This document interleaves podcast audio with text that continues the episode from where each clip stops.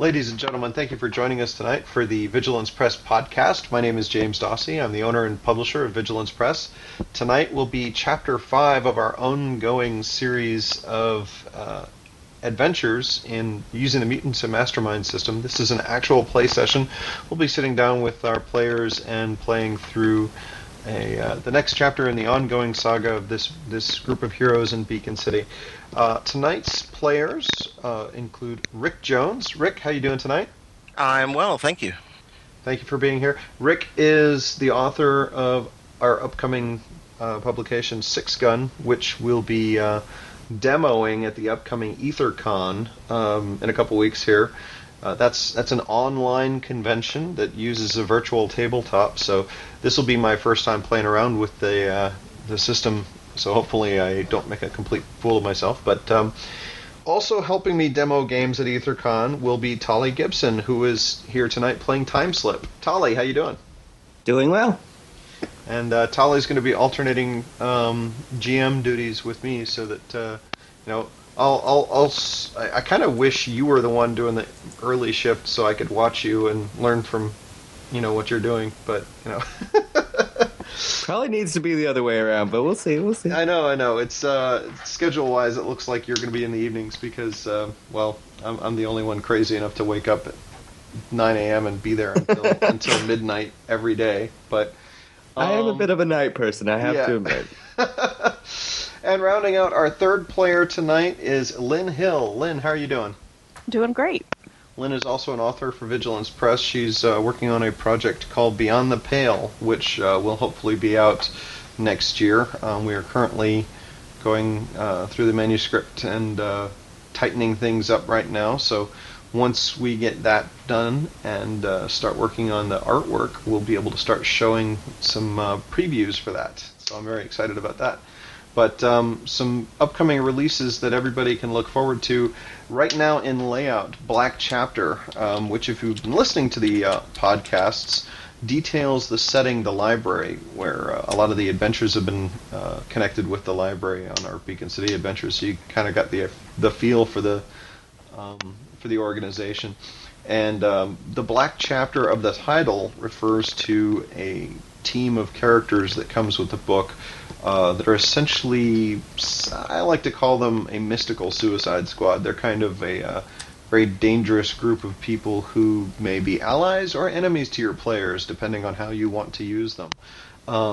But the book also details a lot of cool stuff, like the special equipment that the library issues to members, as well as the perks for membership and things like that. So we have the cover and other artwork posted on the vigilancepress.com gallery. Just mouse over gallery and look down to the Black Chapter heading and click on that, and then click on the image that comes up.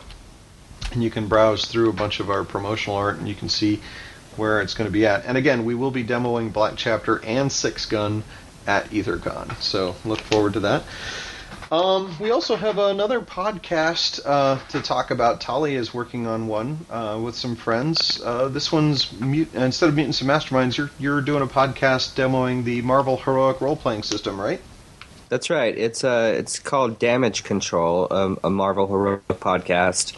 And it's myself, a gentleman by the name of Mike Athey, and another gentleman by the name of Michael Reese. Michael Reese actually has a Marvel, not only Marvel Heroic system, but also dealing with the comic books and all their universe. He has a little blog called Watching Earth 616 over at wordpress.com.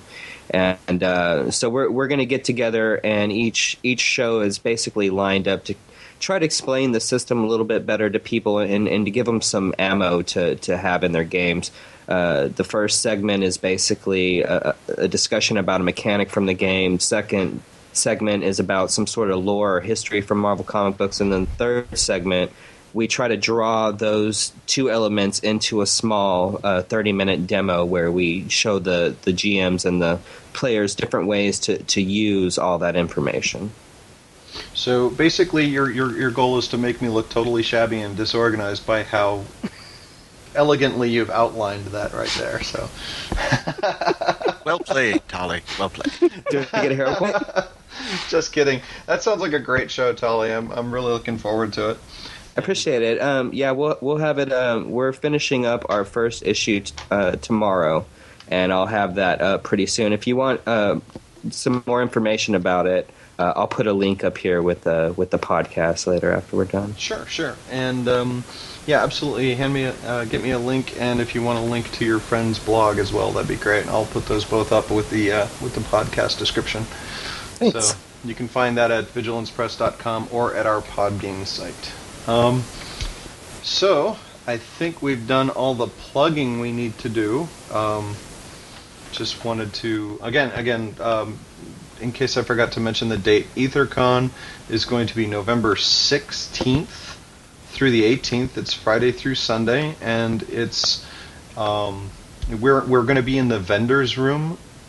So you can find our hours, our booth hours, in the vendors room area on the page.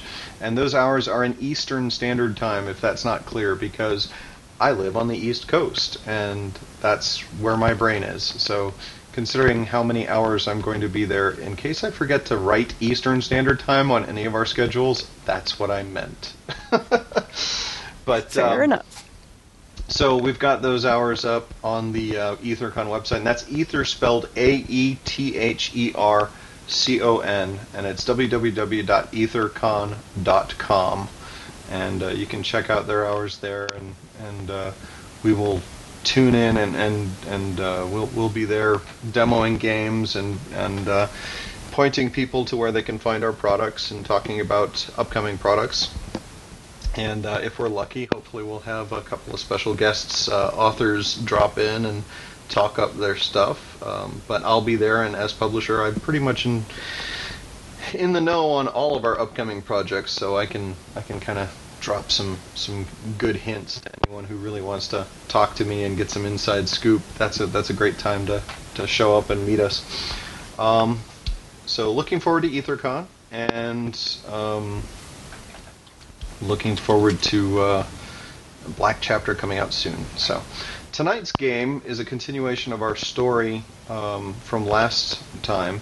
If you haven't heard it, feel free to stop the podcast now and go listen to episode 4, and you may even want to tune into the previous episodes. If you're all caught up, you remember that Tali's character Timeslip was kind of in a bad spot when we left him. He was he had just been kind of sucker punched and captured by a mysterious individual. Anyone who knows the Oktobermen may have recognized L'Enfant Terrible as the little boy with the syringe and the clever ruse. But tonight we're going to start off with a shot of the library, and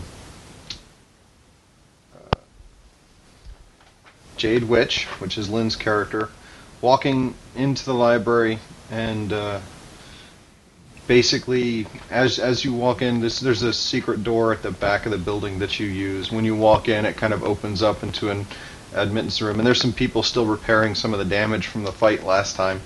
But when you walk in, the woman behind the counter looks up, and she says, "A package was dropped off for you," and holds out a pile of mail for you, as well as a padded mailing envelope. Does it have a... did it come through the mail, or did someone drop it off? She says someone dropped it off. It came by courier. Okay, thank you. I probably have the attention span of a 3-year-old, so I probably open it right there, standing at the front desk. Okay. You're actually kind of on the move, because you're trying to find out. You haven't heard from Tali in like 24 hours, and you're starting to worry. And, I gotcha. And you're kind of you were here doing to do some research after college kind of took up your day, and you step into the elevator and open it up, and you start opening up the package. You tear it open, and the first thing you pull out makes your heart stop, as you see. There's a photograph of Timeslip unconscious, strapped to a table. And, oh Lord! And there's a letter with it. There's also like a lump still in the package, but the letter catches your eye really quick because in very simple, elegant script across the page, it's old vellum too. It's in a long, elegant cursive handwriting. It reads, "How far are you willing to go?" And you reach into the parcel and pull out the last lump, and you find a paperback novel inside it. And at that point, we're going to cut away to the hole in the ground underneath Ruka Overpass that everybody was, or that Tali and Nero were investigating last time. And we see, the camera kind of swoops in, and we catch up to Nero, the news hound, and Tempest. Walking down the corridor. It's about 24 hours since he was last here, so he's sniffing and checking the path and then looking around. He looks up at Tempest and he says, "We were following these tracks last time when we got separated, but I think the group of people we were looking for, the homeless people, have been disappearing. A group of them came down here. I'm very concerned that they've been coming down here and disappearing." Uh-huh. And let's describe what Tempest looks like today. I mean, just to remind people. He's a big guy, kind of football player, big. He has a mystical aura, kind of like the character Princess from the Emerald City setting, where people just don't put two and two together with Tempest, the superhero, and Donald Thursday, the college student, even though they look the same and dress the same and are the same. So he is wearing his just blue jeans and a blue T-shirt with yellow lightning bolts on it, and probably some like heavy work boots, since he knows he's going to be. He knew he was coming down to rummage around in rubble looking for Timeslip. Okay. At least I'm assuming that's what. Sure. Nero invited him down to do. Yep. Nero has basically tracked you down to find you. You're not really sure how he put two and two together, but maybe it's because he's a talking dog. He has special privileges. Well, we also got those cell phones from the rocket suit lady, Archon, mm-hmm. so that Captain folks Archon could get in touch with us. Right. So. And, yeah, I figure that he actually tracked you down off the record as much as possible. Okay. And because he wasn't sure if you wanted the police alerted or not, and it seemed like also that since he had disappeared, he didn't have any real evidence that a crime had been committed yet. So he's looking for one of you guys. But when he's walking along, he tends to walk quietly and snuff the ground, but occasionally he'll break into little stories and conversations. Mm-hmm. And you get the impression that Nero's kind of got a lot of really cool stories to tell. You just he's like that kind of cool old uncle that mm-hmm. you never get tired of listening to him talk about the old days. But anyway, that's kind of his personality. Well, is there any sort of magical traces? I know that Timeslip isn't magical, but I would notice that sort of thing because I sense that sort of thing. Yeah. As a matter of fact, officially, I do not remember if his origin was magical or not. I'm going to have to track Jack down and ask him, because I am. Well, I have a set of stats in front of me. I don't have his write-up in front of me. The kid? No, for Nero. He's in a larger book. But if are you saying you're searching for a Timeslip? Is that what you're saying? Well, just if there had been any weird magical thing that maybe had eaten Timeslip. Oh, okay. Because that's what happens to Tempest. You know, weird magical things try to eat him. So. All the time. All the time. Yeah. That's how we started last time, wasn't it? Yes. All right. So you are trying to sense magic, and you do smell something like arcane down here. Something does feel really out of the ordinary and wrong, and you finally kind of come down to what looks like an old access door that leads to what would be a large storage room, but it looks like it had been bolted over and then cut open recently. You slip it, you open it up, and inside there's a larger room. It looks like you could fit about 50 to 100 people in here, probably. But it's a big empty room, empty mostly except for there is a podium at one end with a soapbox near it, but you don't see any microphone or electrical equipment. And near the door as you enter, there's a simple folding desk, and actually, roll me a perception check. Let me see what information you get walking in. Okay. I rolled a 12, and my perception is 5, so a 17 total. 17 total. Okay.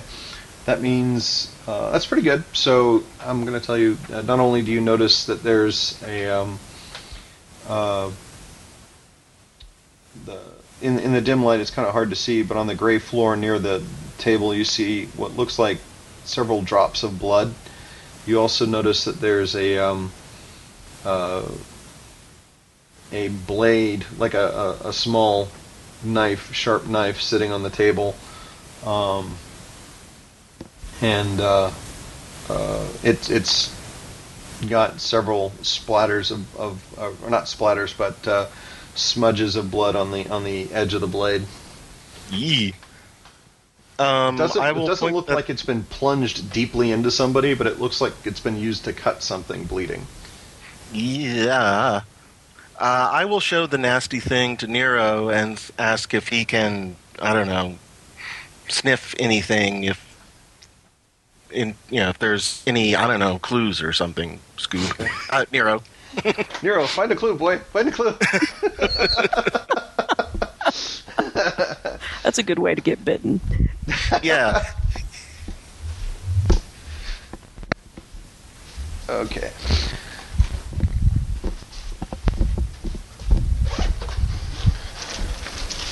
Just had to dodge real quickly into the other room and grab my dice, which I forgot to have. Silly me. All right, so you actually have... You know what? Go ahead and roll for Nero for me, real quick. Okay. I rolled a 4 on the die. Okay. Nero kind of snuffles around and kind of wrinkles his nose and is like, it's blood. He starts snuffling around and he goes, can't tell whose. Maybe more than one person. Is it? It smells like there were 100 people in here maybe a day ago. Yikes. Is it people blood? I don't know how it is it, or could it be some animal? He sort of cocks his head and he goes, "Don't know. It's old. The smell's pretty faint. And there's a lot of other smells in here that it's competing with.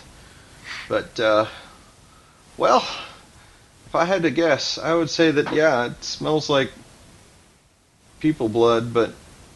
I don't know. There doesn't seem to be much of it there. It's pretty. Yeah. It doesn't look like. Maybe somebody just cut themselves by accident. It sounds like it looked a little messier than somebody cutting themselves shaving. As sharp as it is, you're not sure anyone would use this thing for a shaving implement. Right. I will pull out a handkerchief. And pick it up and I guess put it in. Let's say he's wearing a jean jacket or something today, and he will put it in the pocket of that. Okay. Just because you don't want to leave something like that laying around for someone to trip over and stab me with. And stab you with. All right. So you've you're gonna pick up that piece of evidence and look around some more. Yeah. The as he's looking around the room, he just sort of shakes his head. He says something. I don't know. There's something wrong here. It just feels like they were in here and then. But I can't detect any traces of them leaving. Keep snuffling over near the door and then back into the room. It's like they came in here and they never left. I'm going to just look up at the ceiling and make sure that there's not a bunch of, like, you know, nasty things hanging from it waiting to jump down on us. Cause check the ceiling's walls. That's what would happen. All right, you're looking around in a paranoid fit when your library... or. Let's see, you had a library card too, right? Yeah. Okay. Your library card whispers to you, lets you know that somebody's trying to contact you. Is there caller ID? Yeah. Who's calling? It's Jade Witch. Okay. Hello. Hey. Yeah, you pick up the phone and Jade Witch basically says, all right, yeah, go ahead and tell him that you've got a clue or something. You think you know where Tully is? Yeah, I got this package today. Somebody courier delivered it to the library today. I need to show it to you. Okay, what is it? Like now, it's about Timeslip. Okay, well we're in a creepy sewer meeting room of the damned, and nobody's here. But yeah, I've got Nero the news hound here, and oh, great! All right, yeah. I'll meet you there. I'll be right there. We'll come out to the surface, and that way she doesn't have to walk alone in the spooky, nasty underground thing of doom. Okay. You basically arranged. It's like we'll meet you ASAP, and then we cut to as you're walking out into the evening night, we're gonna pan to a an afternoon sky, and a clear blue sky. Looks like late afternoon, maybe early evening. And as the camera pans down over a lush forest and down to a strange device, it looks like a vehicle of some kind. There's a huge kind of clockwork dial behind it, and a chair with all these brass fittings around it. And slumped unconscious in the chair is Timeslip. And you are Timeslip. You are startled awake by the GM asking you for a perception check.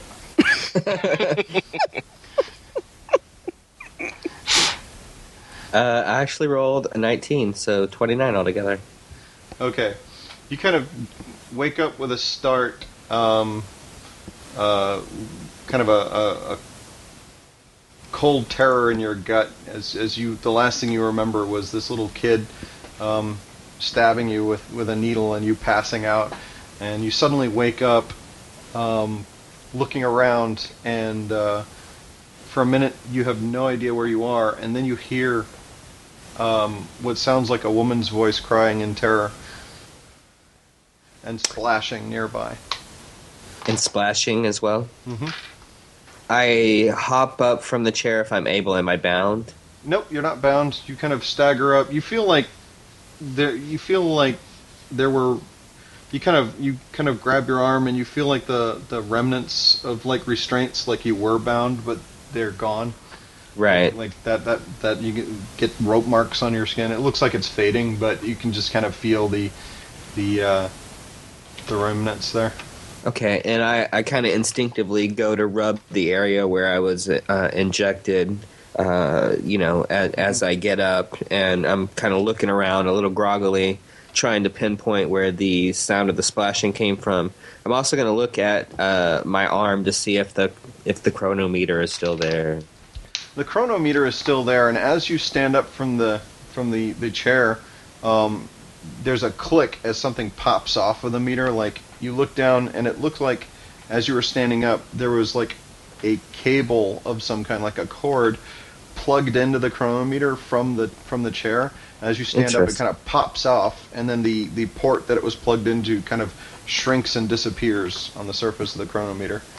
Interesting. Okay. Well, he's going to look at that with the quizzical, puzzled face, and then he's going to shake his head and say, "Come on, Jeremy, you don't have time for that. There's somebody in danger." And he's going to start running towards the sound of the splashing. Okay. Considering you are able to bend speed and time around you, you quickly skim through the forest towards the sound of splashing, and you come off to a small, a slow-moving river, and you see a woman in the center of it, like she's being swept out along it, and she's struggling, apparently drowning. And you see a group of people on the far side of the river kind of lounging around like they're ignoring it. Hmm. And she's clearly going down, like she's struggling. Sure. Does there seem to be any major brush as he's running up to this river area? Like something he could possibly grab, like a tree branch, to try to help her put it out there so she could grab it, hypothetically? Let's see. Let me take a look. No, it's there are some branches and stuff, but the river's too far. She's about 40 feet from shore, so. Sure.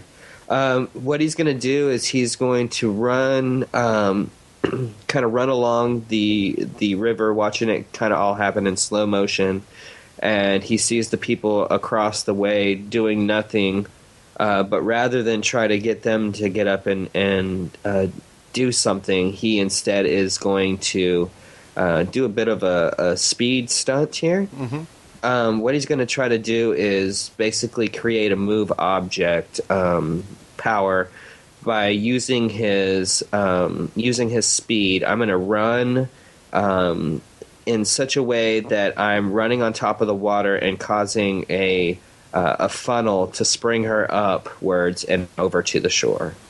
Okay. So you're going to do a quick funnel. All right. That's not going to cost you anything, considering that we're not in combat right now. You basically use extra effort for that, and then you can recover from the effort almost immediately afterwards. So you run around and create like a super speed funnel. Are you trying to do this without being seen, or just like kind of creating a huge Are you going back to hide afterwards? Not necessarily, no. He's going to get her on the opposite side of the people. Mm-hmm. And then speed over once she's landed on this all this water brings her down to the shore there. He's going to run over and check on her and make sure she's okay. So are you dropping her off away from the people or near them? Yes, on the opposite side of the river. So the far side from where the people are. Okay. So there's this huge eruption of water. See the people kind of turn and look at it curiously and then kind of laugh and start milling around again. The woman kind of lands on shore, and you zip over to her, and she's coughing and looking around wide-eyed. You look at her, and you suddenly realize that, your first instinct was, these are humans, but when you look at her closely, you suddenly wonder if you're on another planet, because they seem to have kind of very delicate skin, delicate features, and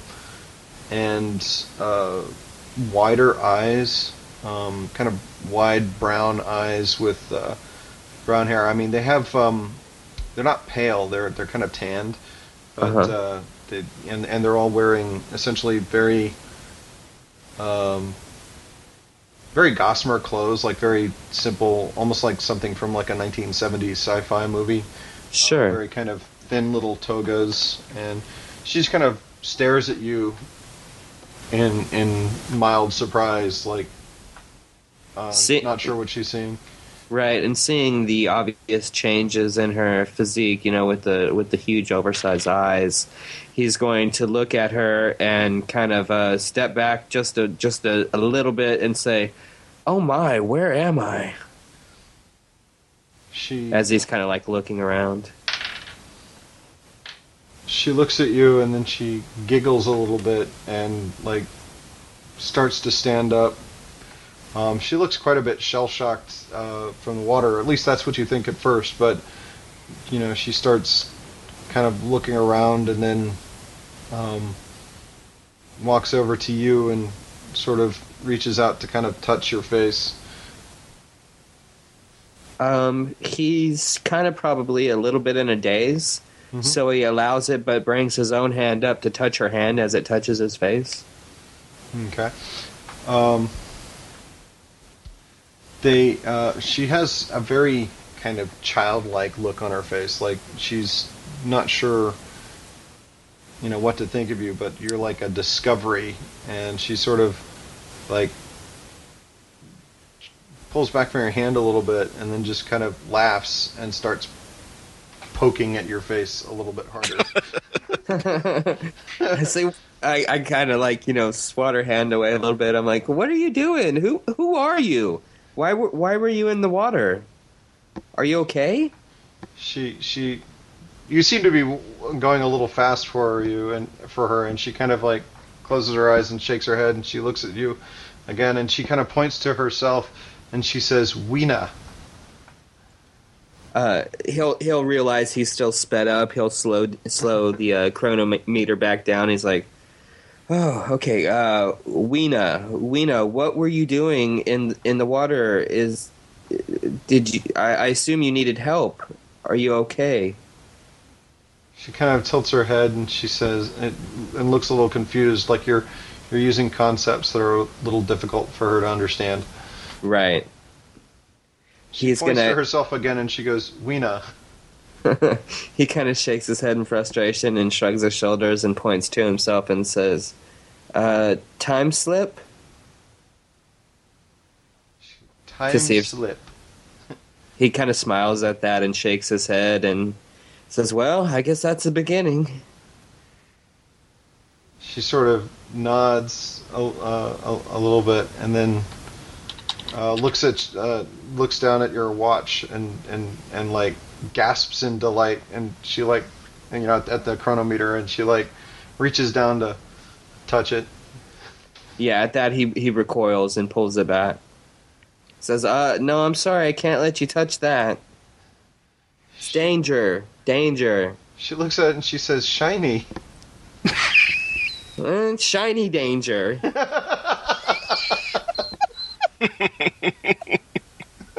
This is a good lesson, actually. Lots of shiny things are danger.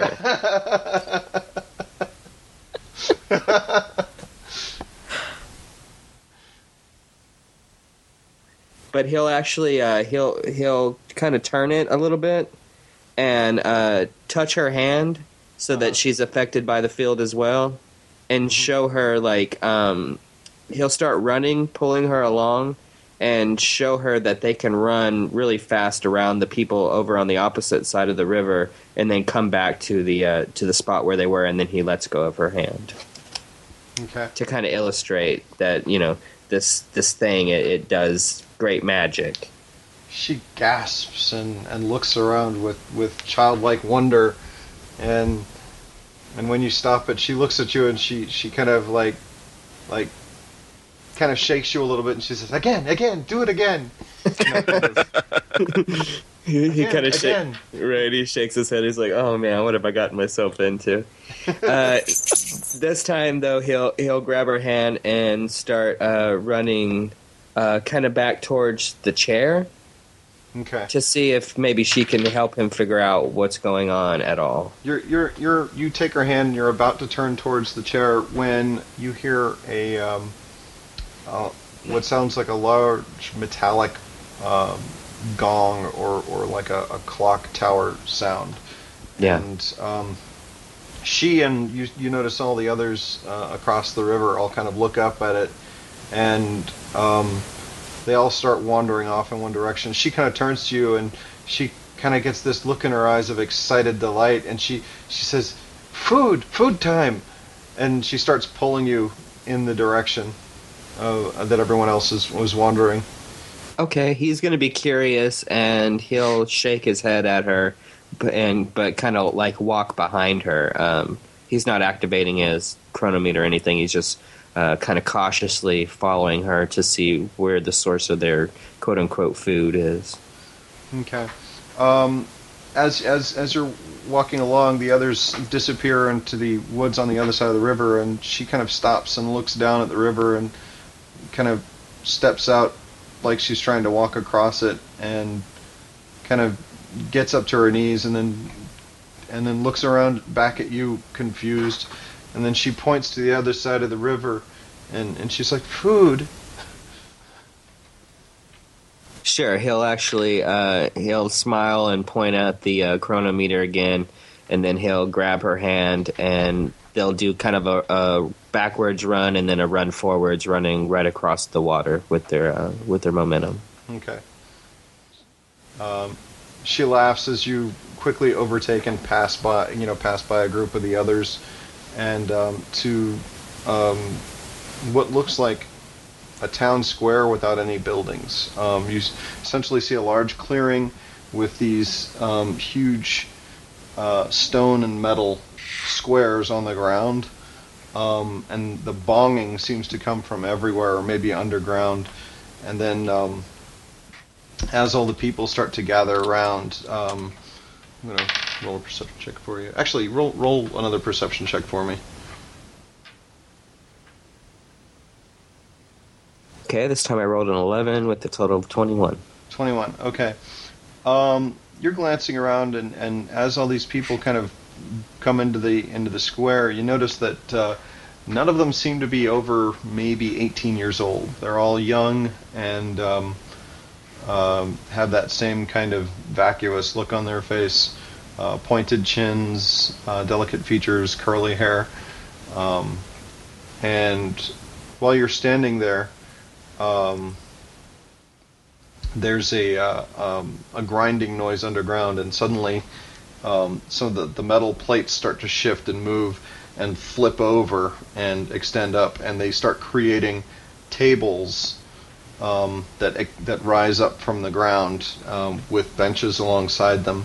And as the tables rise, circles, iris open on the surface of the tables, and you see platters of food, mostly fruits and other hand, things easily picked up by hand, fruits, mushrooms, things like that, start appearing in the tables, and the people all sort of run and start grabbing handfuls of food.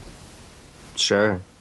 Now, Timeslip's never been the kind of guy, Jeremy's never been the kind of guy that's like the smartest guy in the room. He usually works off of gut instinct. Mm-hmm. Seeing something like this, he's probably just going to be rather fascinated by the idea of such an elaborate mechanism. He has no idea how it works or anything, but just the idea that these tables are coming up out of the ground and then foods coming up out of them. He's going to walk with the young lady and try to get a little bit closer look at this. She's meanwhile grabbing handfuls of food and fruit and trying to push one to you, like she's like trying to show it to you like it's the most amazing thing in the world, and it's like food, and she mimes eating it and then like starts trying to push it into your mouth, getting in the way of your investigation. Right. So I'll take it and I'll nod and I'll actually, I guess I'll be trusting and take a bite of it. Okay. Tastes a little like a pear, but it's shaped more like an apple. At which point, you... it's a papple. Yeah. Some of the other people, as they're eating, you notice that some of these strange people kind of look up and start noticing you and looking at you curiously. And then a couple of the smaller ones, like children, start wandering over and, like, trying to pull or touch you or pull on your arm or whatever, just kind of out of curiosity more than anything else. Sure. He'll probably smile real big at the kids and grab a couple of the fruit and try to juggle them for them. Okay. You're juggling for their entertainment when food time apparently ends, and you hear that bonging sound again, and the young people kind of back away from the tables as the tables retract back into the ground through the same convoluted looking series of transformations until the ground is flush. I mean, they're all flat and flush again with the ground. Wow. Okay. He's just gonna look at her and say, "This always happen?" She looks at you for a moment, and then she laughs, and she says, "Always?" Like, she's not sure what that means. Right. And he's just going to kind of scratch his head and say, "This is going to be rather difficult, I can tell." And he'll kind of sit on the ground with a little bit of a slump as he's trying to figure out how to better communicate with this fairly friendly woman here.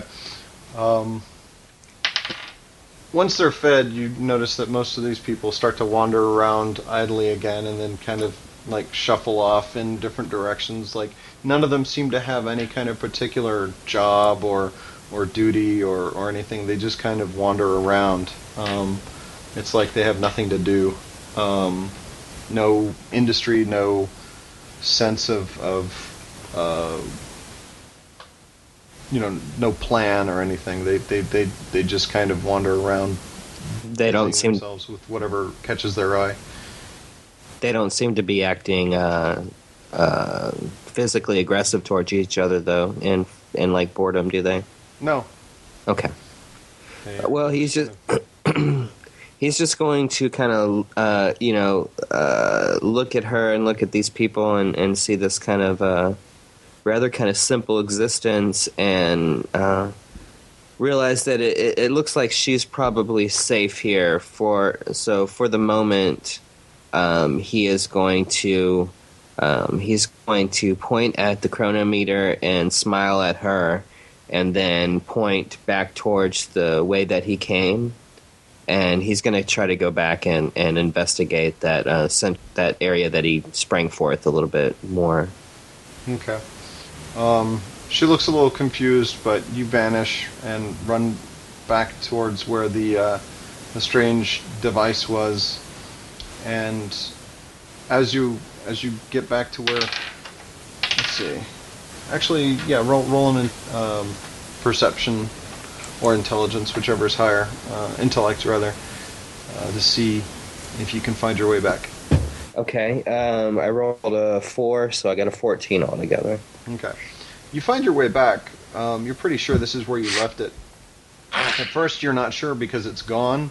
And then when you start looking around on the ground, you find some tracks, which looks like it was dragged. And you start following the tracks, and you find another one of these strange metal plates inset into the ground. And you notice that the drag marks lead straight to it. Okay. Sorry, go ahead. Yeah. It's about this time it starts getting dark. You start to realize the sun is setting. Okay. Thinking, finally getting a little bit of insight on something to do here, he sees an obvious path of investigation, so he's going to actually manipulate time and turn himself backwards a little bit to where he can maybe see who grabbed the device. Okay. You're trying to use time travel. Well, I'm kind of like reversing this immediate area here, the time of this area that I'm in, like maybe 10, 15 minutes backwards. So I'll be kind of like moving backwards as I'm hopefully able to watch and see them retrace their steps. Okay, so you're basically trying to power stunt. Power stunt it off of my speed. You know, the sense. All right. Yeah. I'm trying to turn back time. And as you start fiddling with it, it seems like there's something wrong with the function on your chronometer. When you start trying to turn back time, it starts showing you like blank spots around you, like they're. It's very strange. You're looking back and you see like weird blank blurry spots, and then you rewind it back far enough to where you see yourself waking up from the device, and then it's like there are these strange blurry shapes around it, and the device like drags back towards the opening, and then sure. And then you start seeing what you start seeing is like the blur starts looking like words, like words hovering in the air, and they look like some of them are typeset, and then you see some of them have like red lines written through them and drawn through them, and like red marks on the page. Interesting. Is that right? Laughing? Yeah. You appreciate that one, huh? Yeah. Oh, I am in on the joke. Okay. So he'll kind of scratch his head and say, this just gets stranger every minute. First weird bubbles in time, and now floating words. Oh, my goodness. And at which point you hear kind of a shriek of alarm back towards the site where you'd left the people. Sure. And you hear what sounds like hunting horns, or some sort of communication horns, like, you know, a blast of horn in the forest, and then like a shriek back towards the camp. Absolutely, yeah. There's that scene of the panel of the sound marks coming from the corner of top corner of the panel as Timeslip is turning with a look of shock towards the sound. Okay. And I'm gonna say you race back to the campsite. Correct? Is that, or are you going to wait here? Oh yeah, that was my intention. I just thought you were going to the next guy. Yeah. No. Absolutely. I'm going to do a little bit of action here, and then we are going to cut back. But I want absolutely. To so yeah, I run back. Initiative check for Timeslip. All right.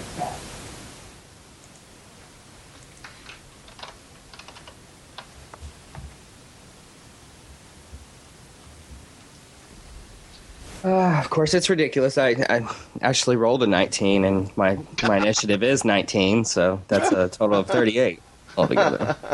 So 38 on you, and then on that, that's going to be that. And then I want you to roll a perception check.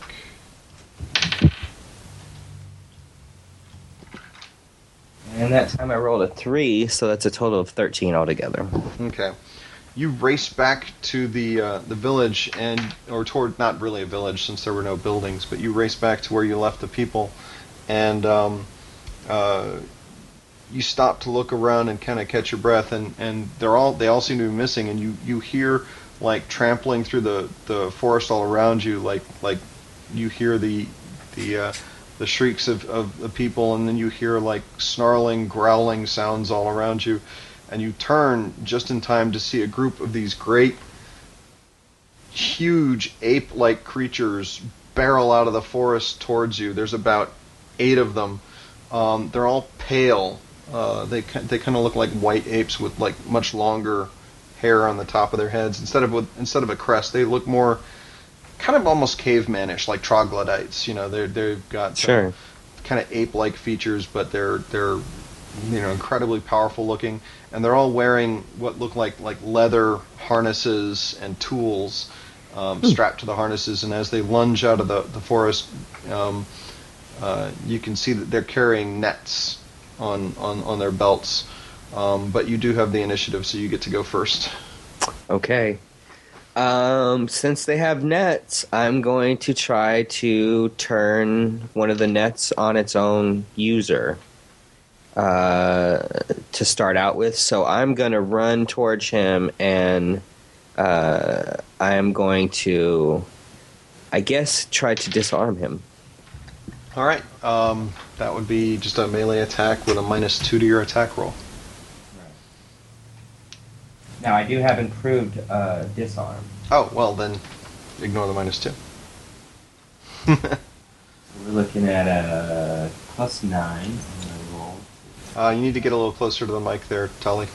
So that's going to be a 21 altogether because I rolled a 12 and my okay. Plus my bonus is 9. Okay, so we have a 21 to hit. Is that right? Mm-hmm. Okay. Looking at the right character. There we go. Yep. So you have no penalty, so that's that. And these guys are actually... Be nice if I was looking at the right stat block. There we go. Yeah, you hit that quite handily. So you managed to grab the one end of the net and start pulling it out of the user's hand, and he's going to use a strength check to try and hold on to it. Sure. So it's basically his strength versus yours. Right. Now, is there any way I could spend a hero point to make it my speed instead of my strength, since I'm running towards him to grab it? Sure.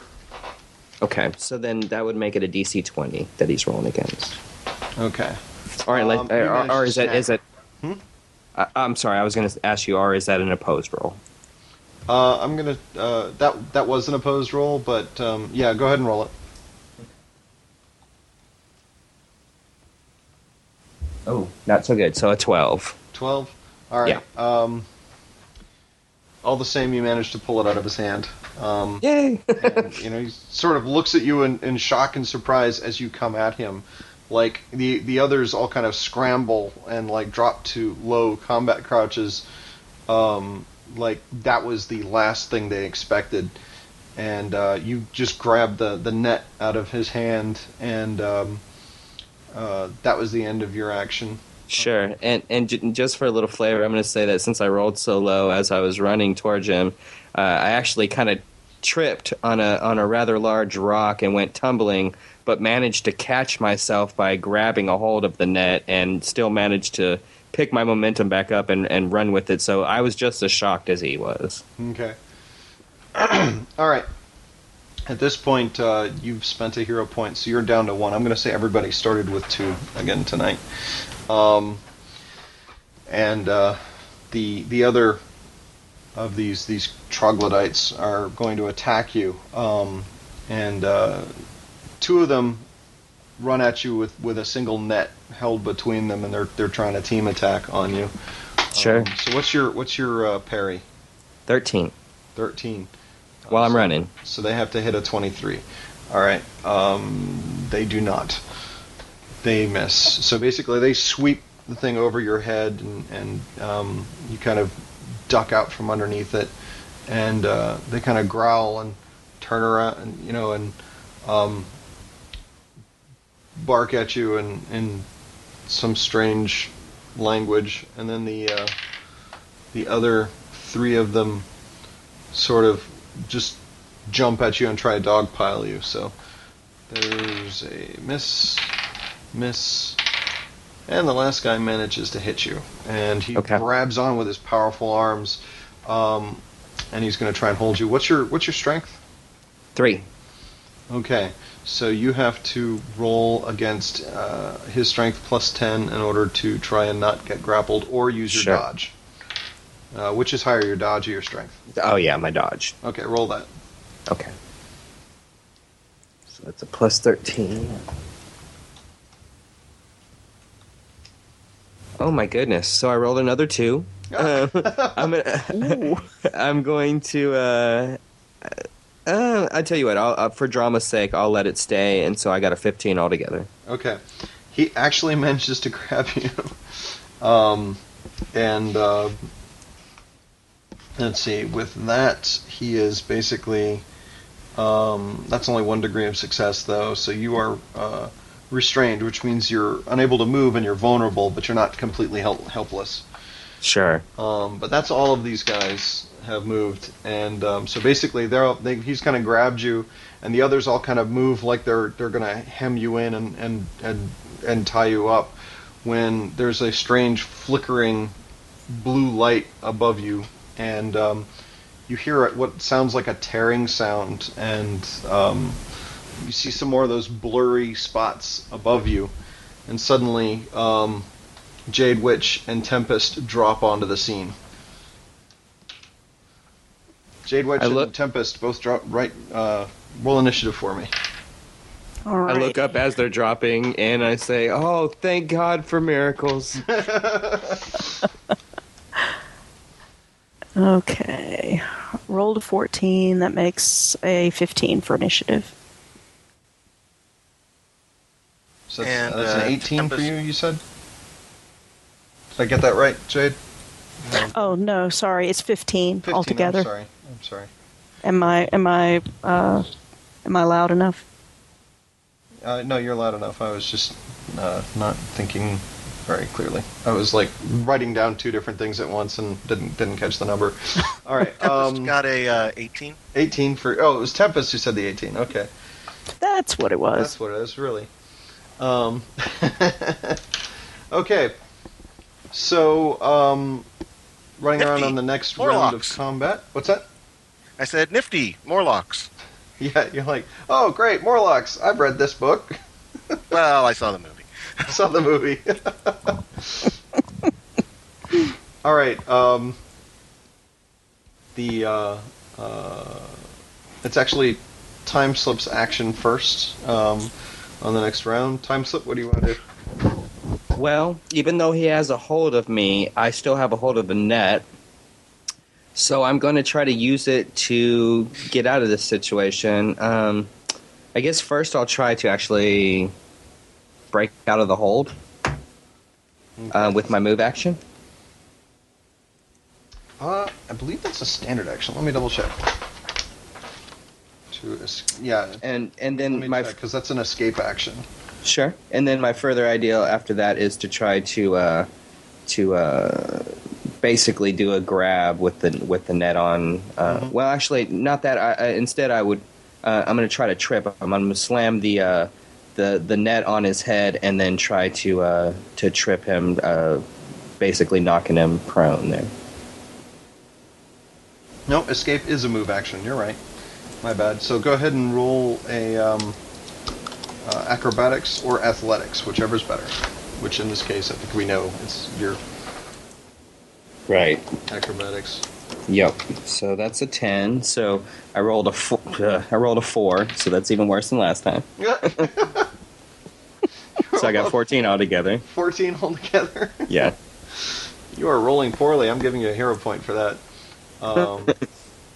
Let's see. So you're actually back up to 2 hero points.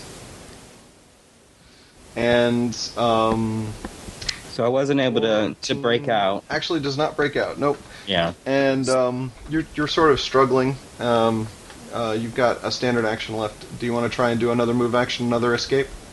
Well, no, I'm going to go ahead and try to trip him so that, I'll fall with him, but I'm going to try to slam, like I said, slam that net on his head, confusing him and pushing back with my weight, maybe knocking him backwards. Okay, so you roll a, trip attack.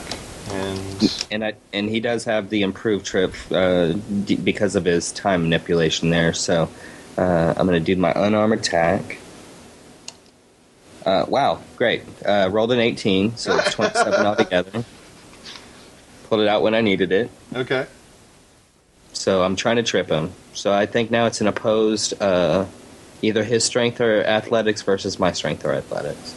Okay, I'm just double-checking the... Or athletics and acrobatics, I believe. Opposed check of your acrobatics or athletics against your opponent's acrobatics or athletics, whichever is the better. All right, so in his case, his acrobatics is actually... That's your character. Ugh. Morlock, let me see. I rolled a 3. Rolled a 3? I'm spending that hero point. Are you sure? Yeah. Okay.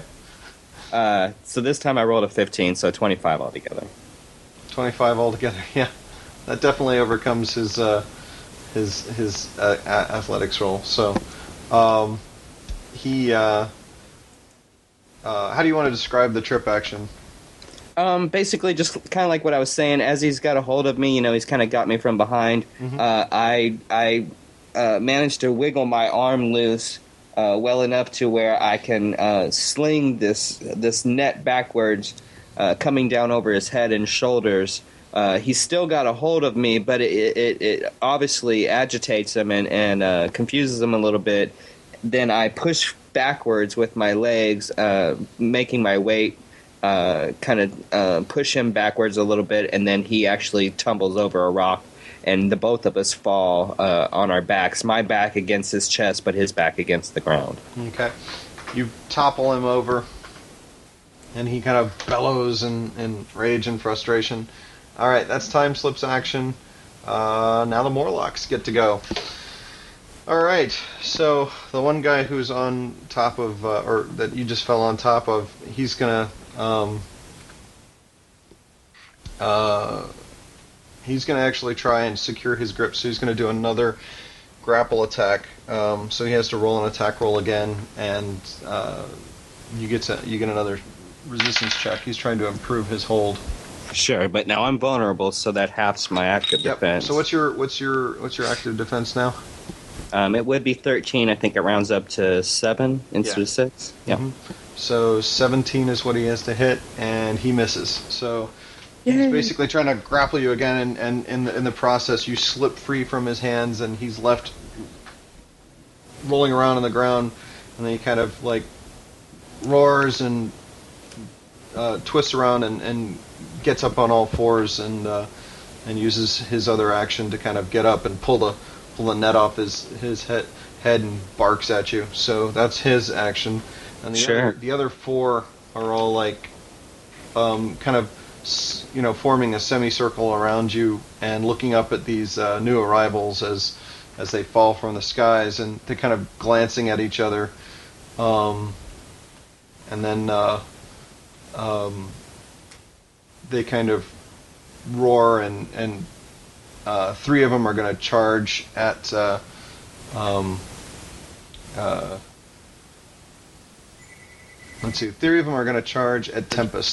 and try to attack him, and they're actually doing a coordinated attack, so they're all trying to combine their efforts. What's your dodge there, Tempest? Or not dodge, I'm sorry, parry. His parry is an 8. Okay. So they have to hit an 18, and that's a miss. That's a hit. Actually, a critical hit. And a miss. So only one of them hits. He gets a crit. And you basically are going to roll a toughness check against the damage. So go ahead and roll me a toughness check. Oh, I've got impervious 8. I don't know if... that's going to just bounce it, but I will roll a toughness thing. Oh, that's right. Let me see. 8, that would mean you'd ignore damage of 4 or less. Nope, that's not going to bounce it. So okay. I actually did not roll that well. I got an 18 total. 18 total? Okay. Their damage value is like a 21, so you get a -1. Okay. You take a bruise, basically, and I will jot that down. All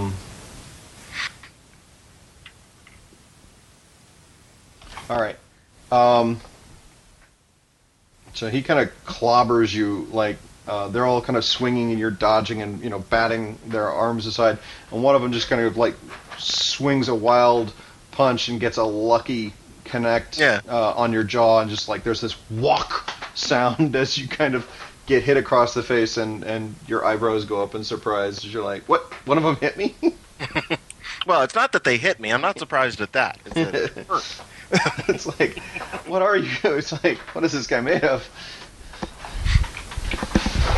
And let's see, that was the 3 of them, 4 of them, so there's 1 left, and One of them throws a net on top of Jade Witch, or tries to throw a net up to Jade Witch, who I'm guessing is still hovering in the air. Yes. Okay. What's your dodge? It is a... Why is this still hard? I need to get a character sheet that I actually write out myself so that I'll know where everything is. Okay, your dodge is... Is it a skill? It's under your defenses. Your dodge is a 7, so he has to hit a 17. Thank you. Yep, you're welcome. Boy vey. I've got Hero Lab in front of me, so I've got all the characters open. It just takes a second for me to click over from one character to another. So yeah, he hits you and actually got a critical hit on that roll. So oh dear. He gets to add 5 to the effect value of the net, which is a which means you're going to have to make a defensive roll, or not? Sorry, a dodge roll against the entangle. So okay. In this case, you're going to roll a d20 and add it to your dodge of 7. Oh, boy. I rolled a 1. I think it might be hero point time, don't you? It's up to you. That's basically a... that means that the net's going to wrap around you pretty securely, but it doesn't necessarily make it any stronger. Well, just for dramatic... Just for the sake of tension, I'll go ahead and let it hit me. Okay. And let it wrap me up. I'm still going to be in the air though, because yep. I don't have wings or whatever. So an 8 on the die total. So that yes. means that the Morlocks nets, which are there we go. It's a snare 4. You had a difficulty class of 14. You missed it by 6, so that's 2 degrees of failure, which means you are, let's see,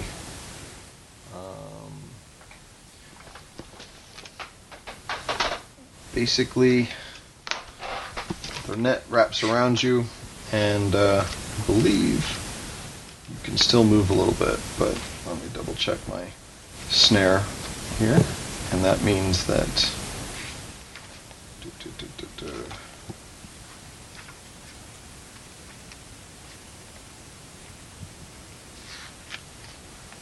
Oh, where did snare go?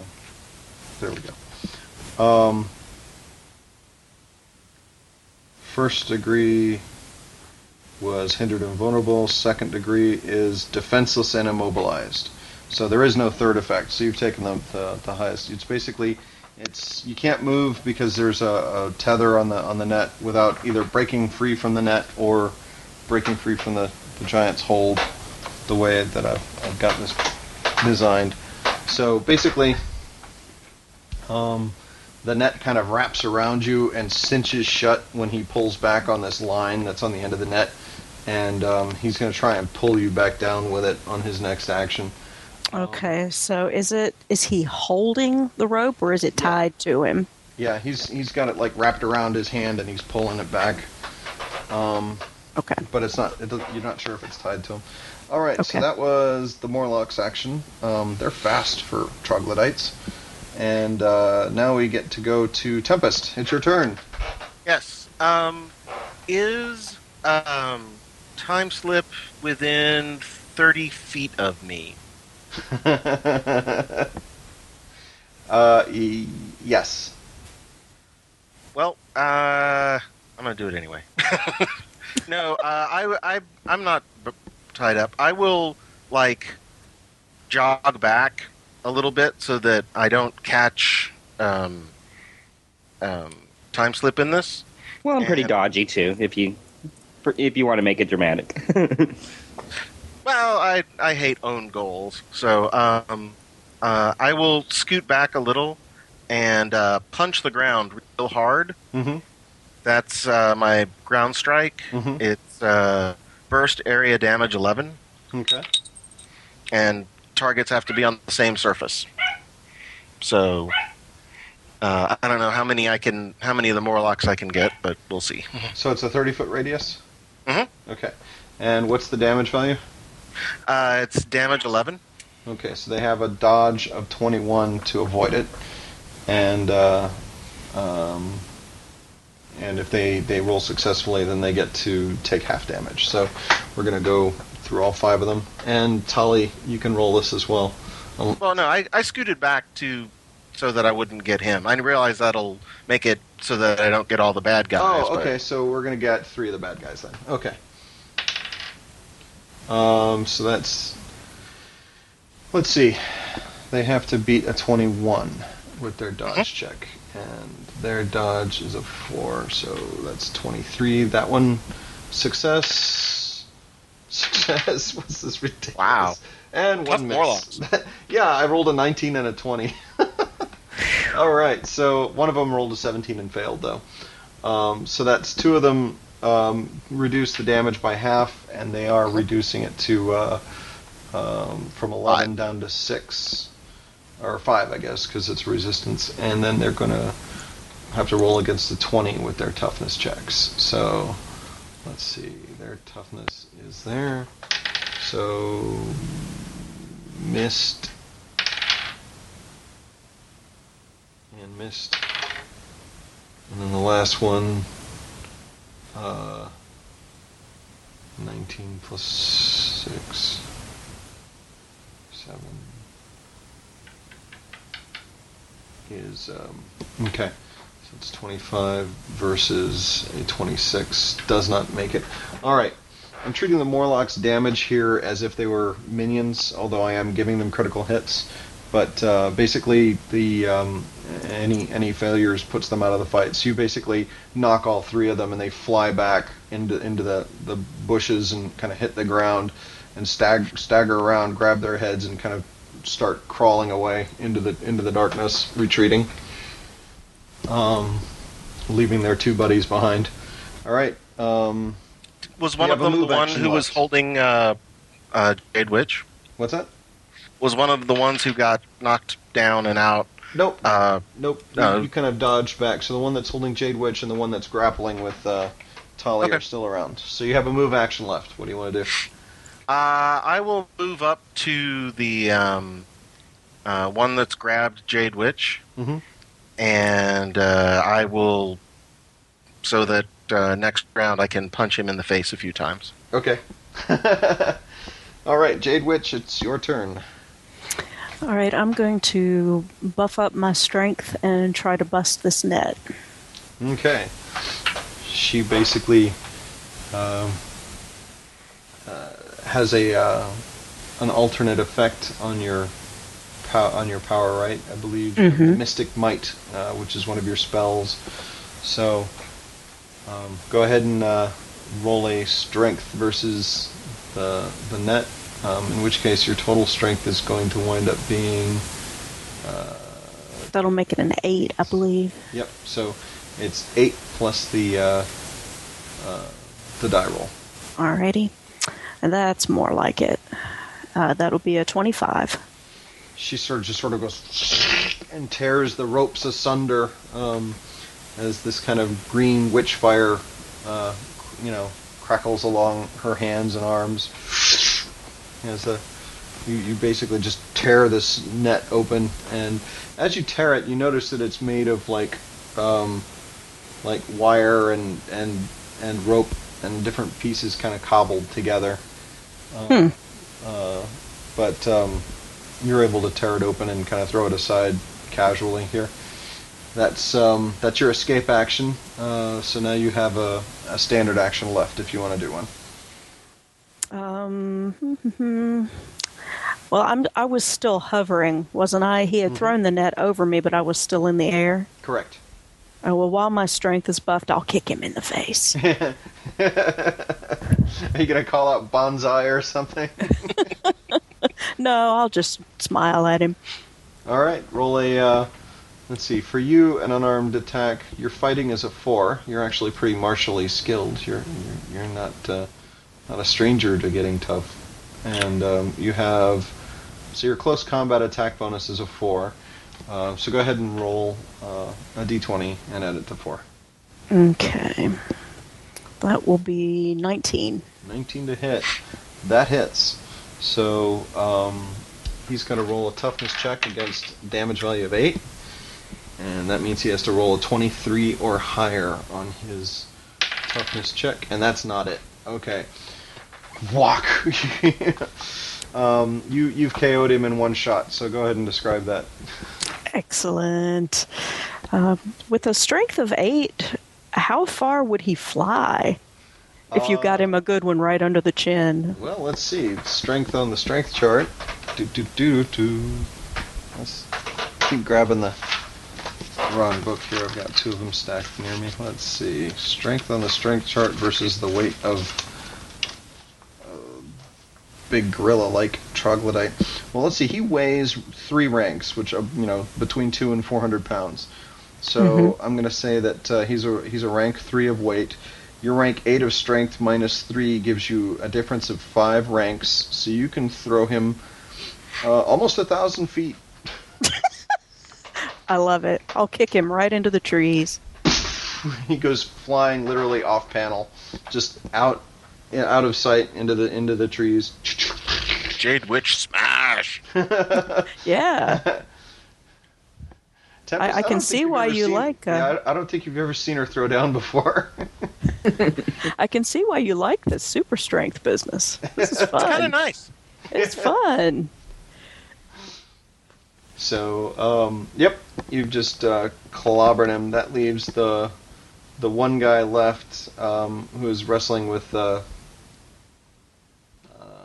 Timeslip. And we flip around, and it's Timeslip's turn again. Or he was, but Timeslip managed to wriggle out of it, and he's nearby, so he's kind of in a crouch facing you, but it's Timeslip's action first. Sure. Since he's prone, I'm going to go ahead and take advantage of this to try to... Well, he's actually not prone. He used his move action to he did get up? Yeah. Okay. All right. No worries. Well, I'm still going to try to actually get some punches in here. I look over at Jade Witch, who's just punted one of these guys through the jungle here, and I laugh and I say, "Jeez Louise, I don't ever want to be on the end of that foot." But I can't do that. But maybe I can still take this guy down, and with a flurry of punches. I'm going to try to knock this guy out here. Okay, roll an attack check. All right. And this is my multi-attack. Okay, so the quality of the success matters.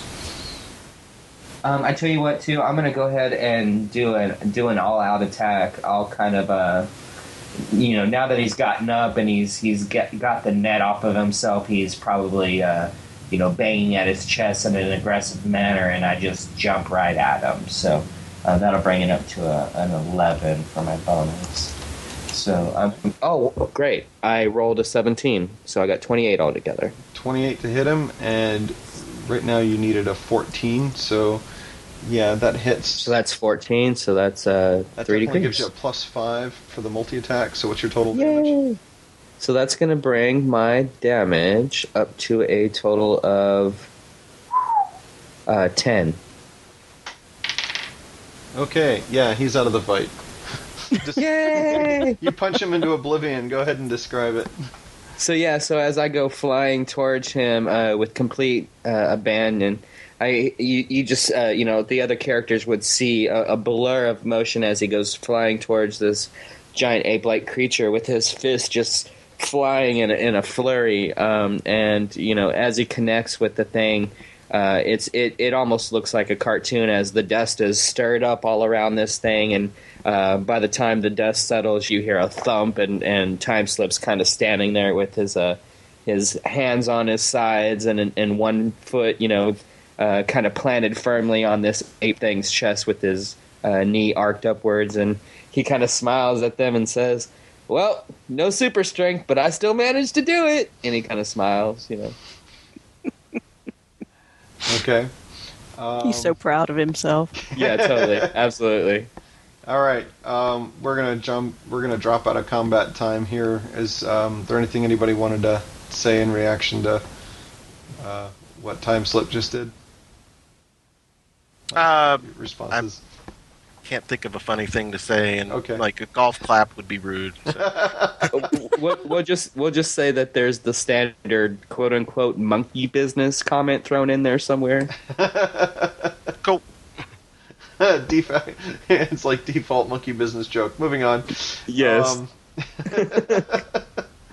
All right. You've triumphed over the troglodytes, and the you hear kind of the hunting horns around you, kind of seeming to get distant, and then you don't see any of the beings that you saw earlier today, Tali. But Jade Witch kind of pulls out her library card, and the text on it kind of flows up and creates a kind of hologram hovering above it. I'm trying to remember, Tali, did you get a chance to meet the man named Jamal that she had met, or was that simply was that only Jade Witch's encounter? I believe that was just Jade. Okay. So you see a picture of a man in a trench coat. Looks like he's dressed in like 1920s style with spats and everything, but he's speaking, and you can all hear his voice. He's like, "Ah, good, you found your friend. That was quick." And then we're gonna cut back. Cut. A flashback to tell everybody how the heroes got here. Cool. After meeting up briefly outside of the area where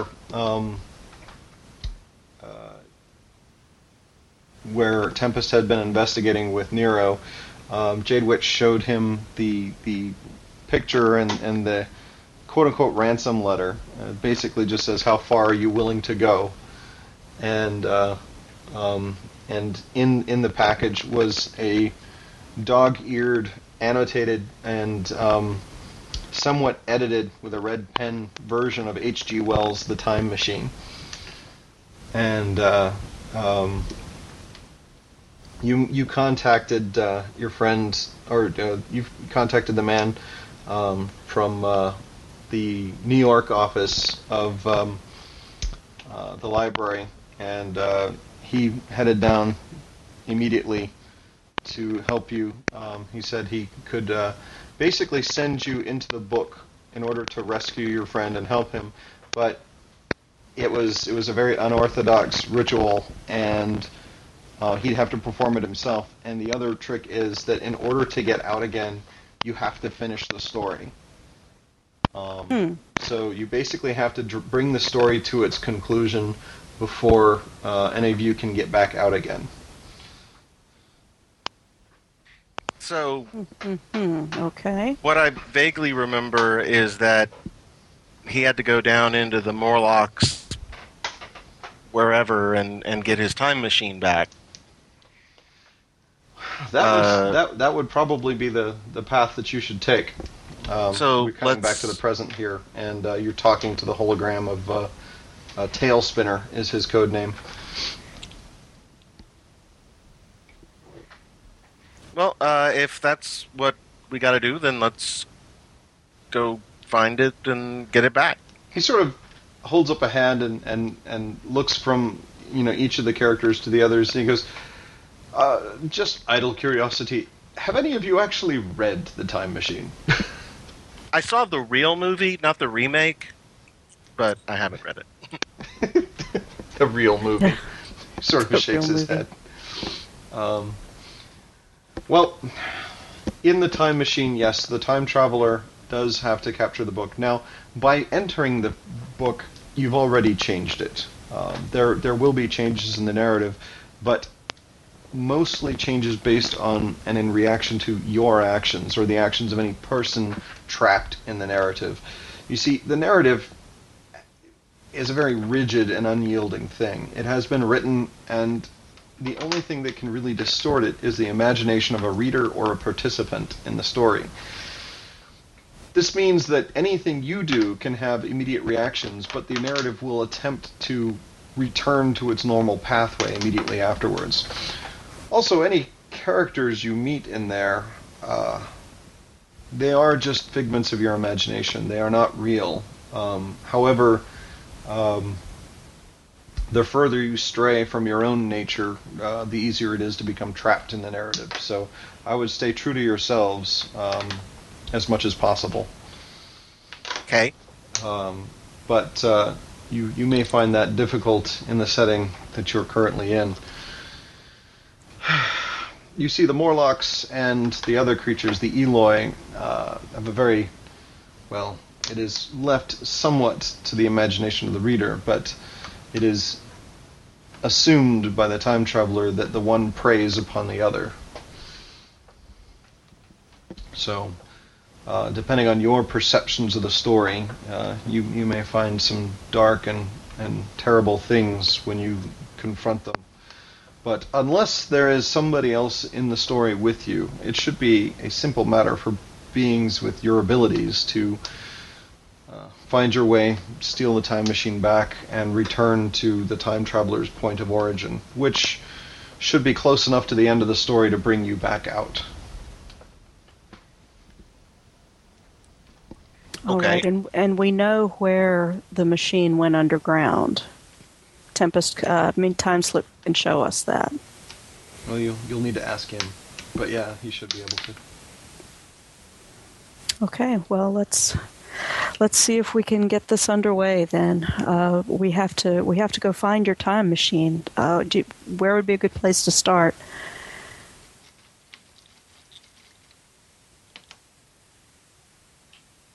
Tali? Well, yeah. Probably he starts looking around. He's like, to be honest, I ran here in such a hurry. I'm not quite sure where it was now. All right, I'm going to give you a hero point for the complication. Sure.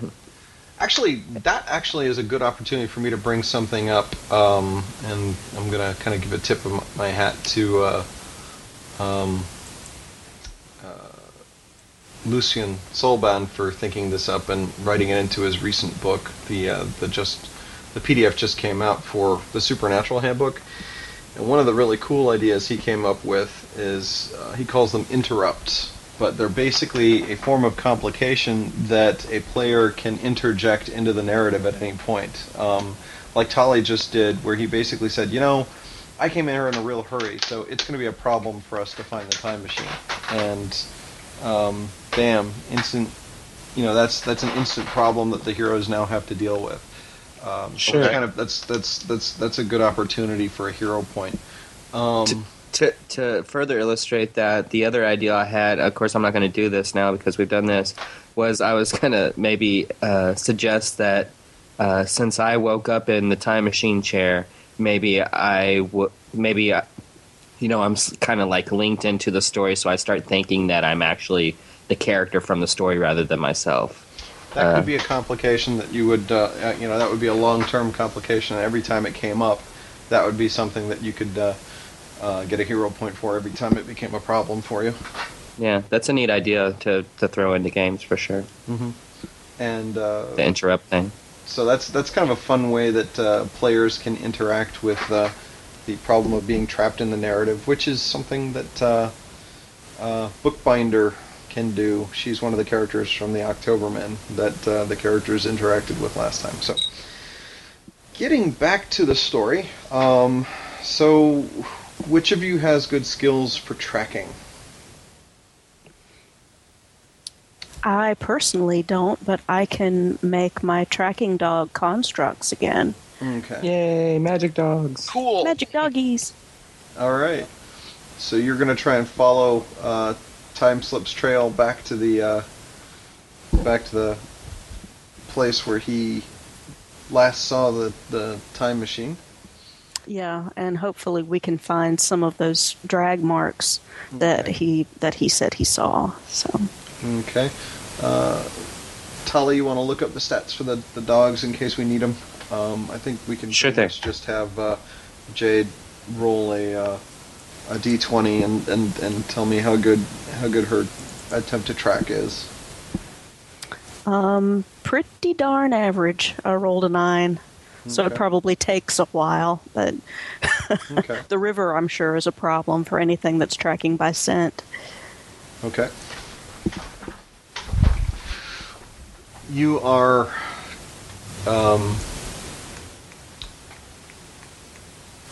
basically going back and forth along the river for about an hour or so before you finally find the trail again, and then you start moving forward towards the bare spot on the earth where the time machine was. And you finally find the metal plate that Tali found earlier, but some time has gone past, so I'm actually going to give you guys each some, in addition to giving Tali the hero point for coming up with the idea, I'm going to give each of you a hero point. So I think each of you should be up to 3, or is Tempest down to 2?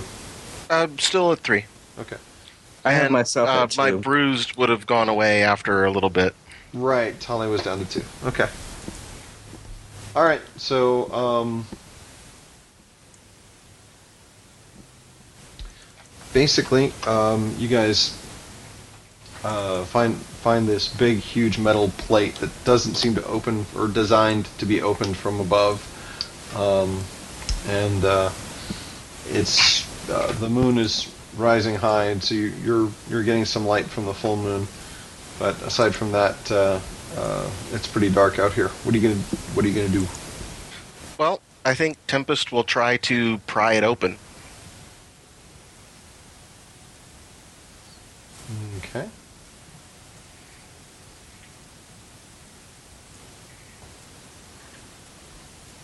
At which point, Tali is sending me a picture of dog. Well, it's the stats. Oh, okay. I just made it as a JPEG. Okay. Sorry. Oh, okay. That's cute. All right. That might be helpful. All right. So we've got. You're going to try and pry it open with your strength there. Mm-hmm. All right. Did anybody want to try and help him out, or are you going to wait and see if he does it by himself? Probably hang back and let him do the strength thing. Okay. All right, roll a strength check there. Okay. Rick. Okay. Well, I will try again because on my first chance I rolled a 1, and so I jammed my finger. Ow! You're like, ugh! and everyone just kind of watches you expectantly, and you're like. You're pulling, and your feet start to compact down into the ground, and you're like, okay, this isn't working the way I thought. He's going to shift and put his boot up against the side of the metal and try again. Sure, let's try that again. Did anybody want to try and help him this time? No, I'm keen to see him try. The only other thing I could do is maybe possibly use the rope that was... tied to Jade Witch with the net to try to use my momentum to pull him while he's pulling. Because I'm not very strong. Yeah, well, we'll try. My second time, I got a 23 total. Okay. He starts to pull it, and you can hear what sound like pistons, the sound that a hydraulic elevator or something, that grinding kind of mechanical noise as he starts pulling, and then there's a sudden bursting sound and the metal starts pushing up. Instead of kind of flipping over like you might expect a manhole cover, it's pulling directly up, and you realize it's kind of attached to a small chamber, or a chamber underneath, like a big elevator that he's just kind of hauling up to the surface. And there are rails that run down into the darkness. There's no actual elevator platform here, though. It must be down at the bottom somewhere. But it looks like the platform is designed as an exit for an elevator to rise up to the surface. Okay, well, if I guess Jade Witch could fly us down, that would be nice. We could go see where the bad guys are. I can certainly do that. Let's go take a look. Okay. Are you going to disperse your dogs then and get back to flying? Yeah, yeah. Once they found the way down, I probably dispersed them because that's all we really needed them for. I don't think they're going to do any good down there. Okay. Let's see. You have flight, and then you have move objects. So I will just we'll just hand wave it and let you fly down, floating your two friends with you since they're not doing anything else. Because the other thing I could do would be to use the constructs again and make us a ladder or a set of stairs or something. Yeah, I'm trying to remember. You have continuous and innate. So actually, when you create things, they're real. Yeah, they stay there. That's so cool. They stick around. So you can actually make a set of ropes or something that they could then, what's the word, belay themselves down with? Shimmy? Yeah, shimmy. That's about it. Rappel or something. Rappel, that's what I was thinking of. There's like a belay or something. I can't remember exactly. Yeah. Tempest might just jump, but since he doesn't know how far down it goes, well. Yeah. All right. So you guys are shimming down some ropes, and the Jade Witch is gliding down with you, kind of providing some pale illumination with her green light or her aura. The ropes probably glow a little bit too. Mm-hmm. As you get down to the bottom, it looks like we're talking about 50, 60 feet before you hit the ground, and there are ladders kind of worked into some of these chambers or onto some of the walls. But when you get down to the bottom, there is a large platform, and you can see a set of switches and controls that are used to elevate the platform and drop it down again. And then there's a portal, a door with a great big wheel on it. Doesn't seem to have any complex locking mechanism. It just looks like an airlock. Like you turn it and it opens, and you can pull it open. Okay. Let's go find ourselves some Morlocks. Okay. Yeah. All right, you pop open the door and start heading down the corridor. I'm going to have you guys kind of work this scene in more kind of a meta-textual thing instead of trying to roll each encounter as we go. So sure. What we're going to do is basically you're trying the stealthy approach as far as you can go, right? Or are you going to try and eliminate troops or enemies as you find them? I'm good with stealth, but if we want to take out some stragglers or cause some distractions to pull a few away from the larger group, that might also be a good idea. Well, if we can sneak past without... I mean, I think the time traveler snuck past to get to the main chamber, so... But I'm fine with hitting these guys. They do fall down pretty easy. Well, he did say that we should try to kind of stick to the story if we can, so maybe it would be a good idea to try to sneak by. We'll probably we can always... I was going to say we'll probably be making our own lives easier if we stick to the narrative as much as we can. Right, and then we can always resort to violence if we have to. Yeah. Yay, violence! Yay, violence! I can just see Tempest's battle cry. Yay, violence! I love it. All right. So I'm going to have you guys each make a stealth check for me. Oh, this will be comical.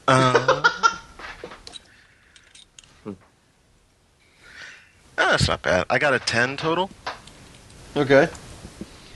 I rolled a 12, so that brings it up to 19.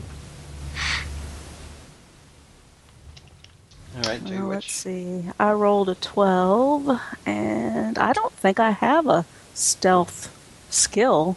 So it'd be just your would dex. It default to agility or dex or something? Yeah, agility. Yep, so it's a +1 from your agility. Okay, so that's a 13. Okay. So 13, 10, and what was time slips? 19. 19? Oh, okay. So time slip is definitely the sneaky one of the group. All right. You are sneaking along, and you manage to bypass several of these, like, Morlock patrols. As you're down there, you start seeing what looks like an underground city as the tunnels all start to connect and branch out into larger areas. Everything down here looks like it's steam-powered. Like, there's huge, great, big black boilers and steam running through pipes and pressurized water pipes. And you see the Morlocks crawl over everything. You kind of have to be very careful because they're on the catwalks, up on the roof. They're down on the ground. They're crawling under things from all angles. You see them out there, kind of maintaining stuff, checking gauges, and operating the machinery very skillfully.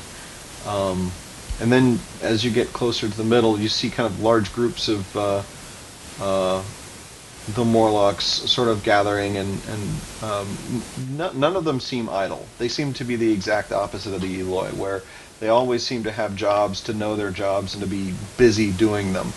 The larger groups seem to have the job of moving these large cages with the some of the Eloi that they've dropped into the cages, and they're like bringing them towards the kind of center of the town. And as you're moving towards the center of the city, you see a huge kind of platform with flickering lights and electricity kind of crackling around, and you actually see, of all of the places down here, there's a couple of lights here and there down in the Morlocks caverns, but for the most part it's almost pitch black. But as you get closer to this area, you see a lot of bright lights in one area, like on a large platform, and on that platform, you guys make a perception check. Ooh. That would be a 23 for me. Okay. And I got a 22. We all did good. I rolled a 17, so that's a 27 altogether. All right, so not only do you guys see the Time Machine on like a raised pedestal with lights shining on it, almost like it's some sort of museum display or other, it's clearly being highlighted for anyone in the city to see it. But you also see all these large kind of electrical engines scattered around it, and with, some of them are like sputtering with sparks, and you see a Jacob's ladder with lightning crawling up of it, in arcs. And walking around it, you see a tall man wearing a lab coat, and he's basically puttering with the electrical stuff, and then he'll come over and start poke and prod and inspecting the Time Machine.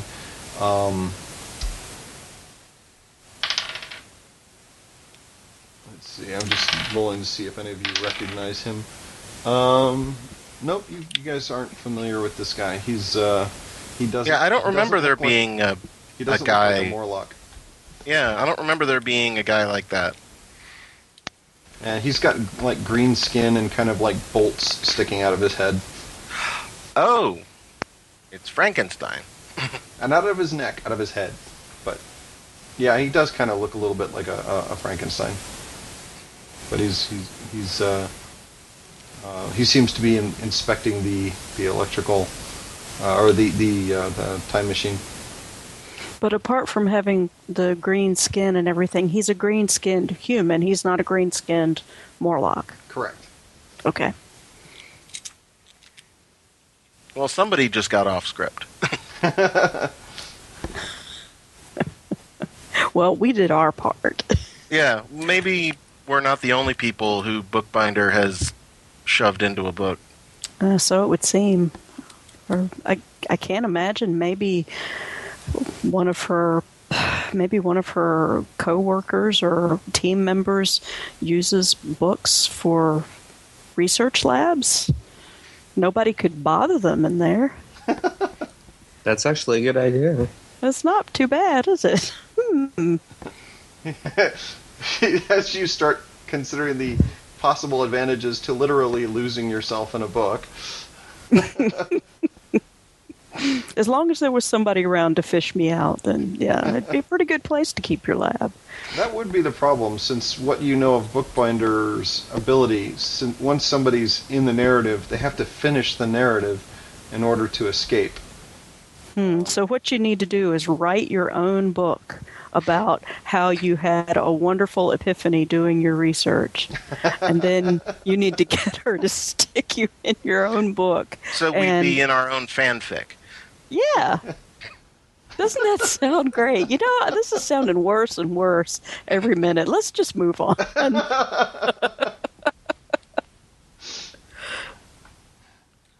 All right. So what are you guys planning to do here? Well, either this guy is a rival, but even if he's a good guy or a bad guy, he shouldn't be stuck in here. I want you to go ahead and do an insight check for me for my assessment. Okay. What are you trying to gauge on this guy? His I have a +8. I guess I'm trying to figure out. He obviously looks different from the ones that we've seen. Is there any obvious, any obvious thing that looks like it would be a danger to us on him? Well, he walks around and he's very casual. He's not concerned about the fact that anyone can see him. So he looks very confident and secure, which makes you think that he might have some sort of authority over the Morlocks. Right. And you guys kind of sit and watch, and he stops and walks over and turns as you see some of the actually two of the Morlocks kind of shuffle in, and he like barks at them. You can't quite hear what he's saying from here, but. He kind of gestures dismissively, and they kind of crouch and shuffle off. But he immediately gets back to work on the time machine. He seems to be mostly fascinated with that, and it doesn't look like he's poking at it like a caveman poking at a computer. It looks like he's intelligently analyzing it, and he might actually be able to figure out how it's working. Well, gang, do we want to separate him from it? Well, we could try the talking before violence. Not instead of the before. The before, yeah. I noticed that too. Think of it like a appetizer. It's what you eat before you eat to make you more hungry. It's possible that this is some other poor slob that she's trapped in here. Right. And we should probably at least attempt to find that out before we just knock him down the stairs. It would be nice, you know, we're the good guys, right? Right. Is the now I remember maybe it was the Time Machine, or maybe it was Time After Time, but there was like an important bit of it, the little rod that with a big crystal on the end of it that went back and forth to go forward and backward in time. Do I see that on the time machine? You mean like a key? Yeah, it was a big. It was the thing that they would push forward to go forward in time and pull back to go backward in time, and it was like a key or a gear shift or both. Okay. Well, Jade was not there, but Lynn remembers that the chronometer was plugged into it. So maybe his timepiece is the key. Ah. But that's totally out of character because Jade was not there. So, you know, somebody else is going to have to think of that. Like Tali, I guess. And well, it could be wrong. He's not super smart, but he might blurt out that detail so one of you guys could figure it out at some point. Okay. I have baseline 0 intelligence. Yeah. Well, that just means your average. Just average intelligence. You're just average. It's, right. It's not one of your assets, per se. Yeah, it's. I'm still not used to seeing zeros in my stat line. I'm with you. That's causing me stress, too. I usually have to explain that to people, like, on one-shots and stuff. No, a zero does not mean that you're dumb. It's not a negative. If it were a negative, you would see a negative value there. Yeah. So in this case, you would be basically looking to try and figure out what you're basically trying to determine whether or not you think you want to approach him and talk to him, or whether you want to try and swoop in and just steal the time machine and run off. I mean, what are you guys trying to work through here? Well, I'll volunteer to go up and talk to him. I figure he can't hurt me too much. Yeah, in character, even, I think Timeslip would say, well, we've got this far being sneaky. This is a story. Let's see how it plays out. Why don't you talk to him? Okay. Why don't you go talk to him? Why don't you talk to him? You noticed that, did you? It's all right. You can be the main character of this chapter. I will kind of scoot around to the side so that I'm not obviously coming from where my compatriots are ready to back me up. Yes. And come out and say, excuse me, you don't look native to this book either. All right. See if you sneak up on him or if he notices you coming. Well, I'm not trying to sneak up. Right. I'm trying to not surprise him. Step out of the shadows, and he turns to you. And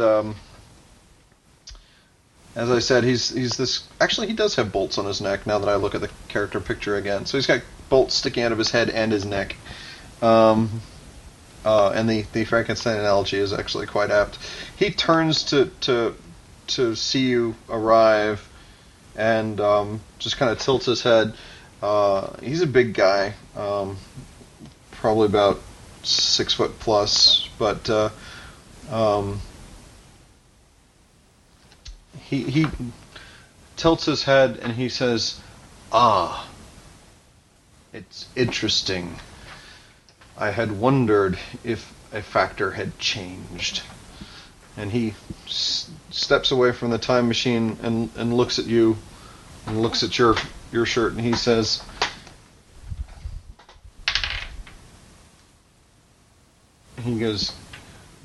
"I see. You are the one they call Tempest, aren't you?" Yep. You have me as a disadvantage. Yes. What are you the one called? Wait, that's not right. Anyway.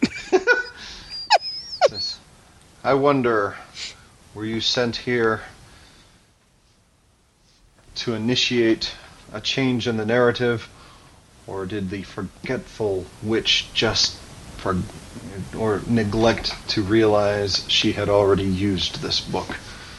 He reaches into his coat and pulls out a fat metal rod and just kind of twiddles with some settings on it, and it starts kind of sparking. He says, "No matter. I've been interested to find out if your powers were genetic in nature. Now is as good a time as any." And he points the rod at you and roll initiative. Well, alrighty then. Roll initiative. Okay. I got a 17. That is a... Find it. Okay, you got a 17, you said? Yes, sir. Okay, Tempest. Okay, there we go. 17. I'm at a 19. Well, I'm going to have you guys roll second because you guys are a little bit outside the two conversations. So okay, my bad. I thought you wanted everybody. I just wanted to see if Tempest had a chance to act before Doctor Shock blasted him. Ah, crap. This guy? He's messed up in the head. Dr. Shock edged you out on initiative, though. So that's fine. There's a flash of electricity, and what is your dodge? My dodge is a 8. Okay.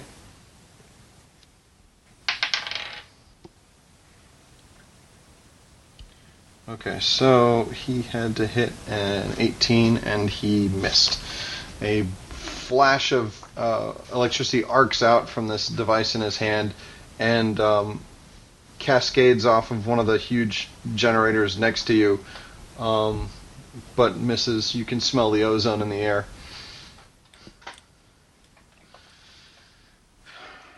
All right, now I'm going to get Timeslip and Jade Witch to roll initiative. Yeah, that's that would get us out and get us into things. Yep. Yeah, that's oh boy, that was a horrible roll. I wish I could keep the old one. That would be a 7. So I think I'm going last. Okay, Timeslip. I rolled a 7 as well, which brings me to 26. Oh gosh. 26. see, you see how different that is? That's just how it goes. Okay, I do other things. Don't pout. Well, the speedster's always going to go first. I mean, that's his unless job. There's an evil speedster. True. There's also the old C's initiative. Absolutely, advantage, which basically spend a hero lets point. You go, oh, screw it, hero point. I'm going first. Yep. All right, so Timeslip, it's your turn. Actually, no, wait. Let me go ahead and let Tempest react first, and then we'll do a full round after that. Absolutely. Tempest. Okay, I will run up to him and punch him in the face. Okay. I will all out attack 2. And so that's a good roll. I hit I got a 28 to hit. 28 to hit. All right. Yeah, that'll hit his parry. His parry is you only needed a 20 to hit. So go ahead and what's your damage, by the way? It's strength of 12. Okay. So he needs to hit a 27 to avoid damage, and he rolls.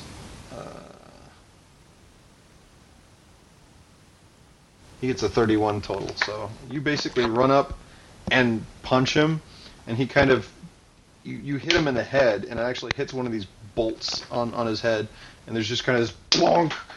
And he kind of staggers back a little bit, and he just looks annoyed. He pulls his device and he's just recalibrating. All right, now we get a full turn. Timeslip. All right, Timeslip is going to kind of slow down time and assess the situation a little bit. He decides the best action is to try to distract this guy so that his teammates can then turn around and use that to their advantage.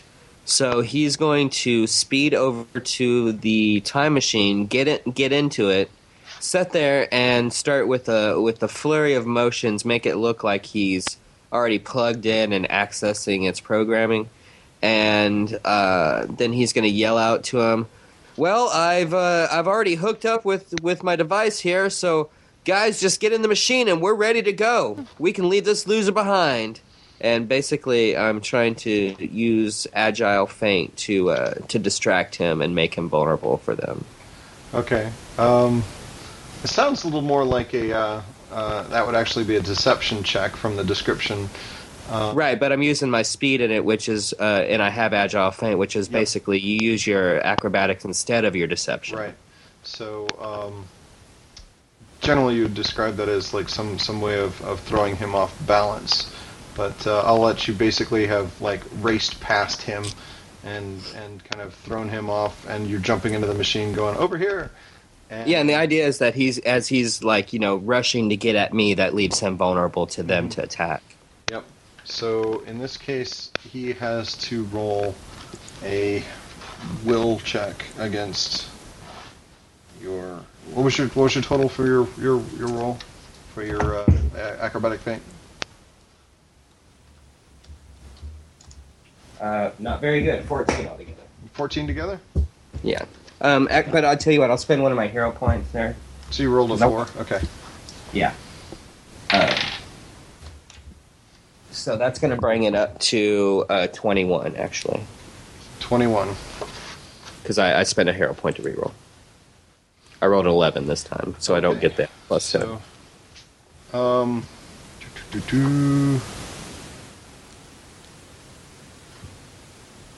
Okay, he actually does not get... He actually looks over at you and kind of quirks an eyebrow, and he fishes into a pocket and pulls out what looks like a piece of crystal, and he says, "I do not think you'll go anywhere without this." Oh. Well, foo. And, well, he tried, guys. And I'll give you a hero point for that one. Time slips, you get a hero point back for that one. So you're back up to 2. All right, Tempest. Or actually, I'm sorry, I'm reading out of order. Time slip goes on a 26th, then it's Doctor Shock, and then it's Tempest. Okay. My bad.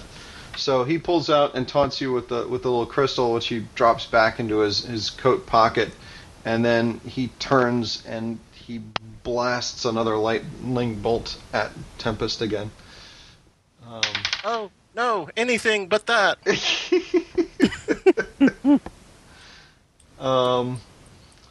And this time I'm going to say he hits you. Looks like, yeah. All right. And you are immune to lightning bolts, aren't you? Yes, I am. All right.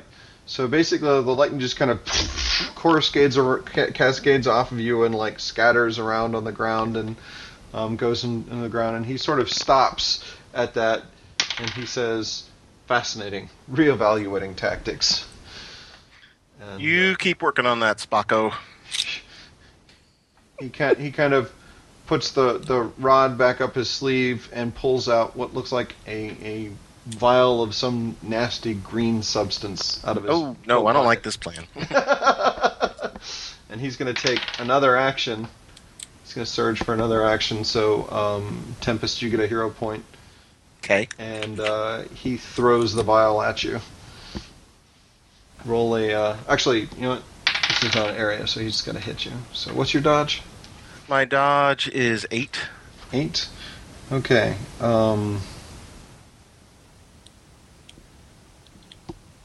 He hits... see, is it hit an 18? Yeah, he hits you. The vial kind of shatters on your chest, and this like plume of green smoke swirls around you. And I'm going to ask you... You don't have immunity to... what immunities do you have aside from storm damage? Just lightning and storm damage. Okay. And diseases. And diseases, okay. You kind of get... roll a fortitude check and tell me if you manage to hold your breath or if you get a lung full of this crap. Okay, I got a 16 on the die, so that's 28 total. 28 total. Wow, yeah. You managed to hold your breath. This stuff is kind of burning your eyes, but aside from that, you're not taking any of it in.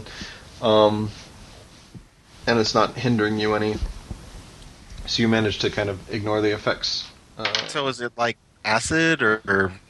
You're not sure what it is because you didn't breathe it in, but it's not like... Okay, is it like burning through his clothes? No, but it stings your eyes, but that's about it. Okay. You're kind of like blowing it away with like flapping your hands, trying to get it off of you. It's just this cloud of noxious stuff. And then it goes down to, now it's Tempest's turn. So now it's your turn. Okay, well, I will... run up to him and all-out attack again. Okay. And oh, that's true. I had my thing was 6 earlier because I had all-out attacked before. Anyway, I am going to all-out attack again And I will click the roll button. Hey, that's a good one. I got a 28 to hit. Okay.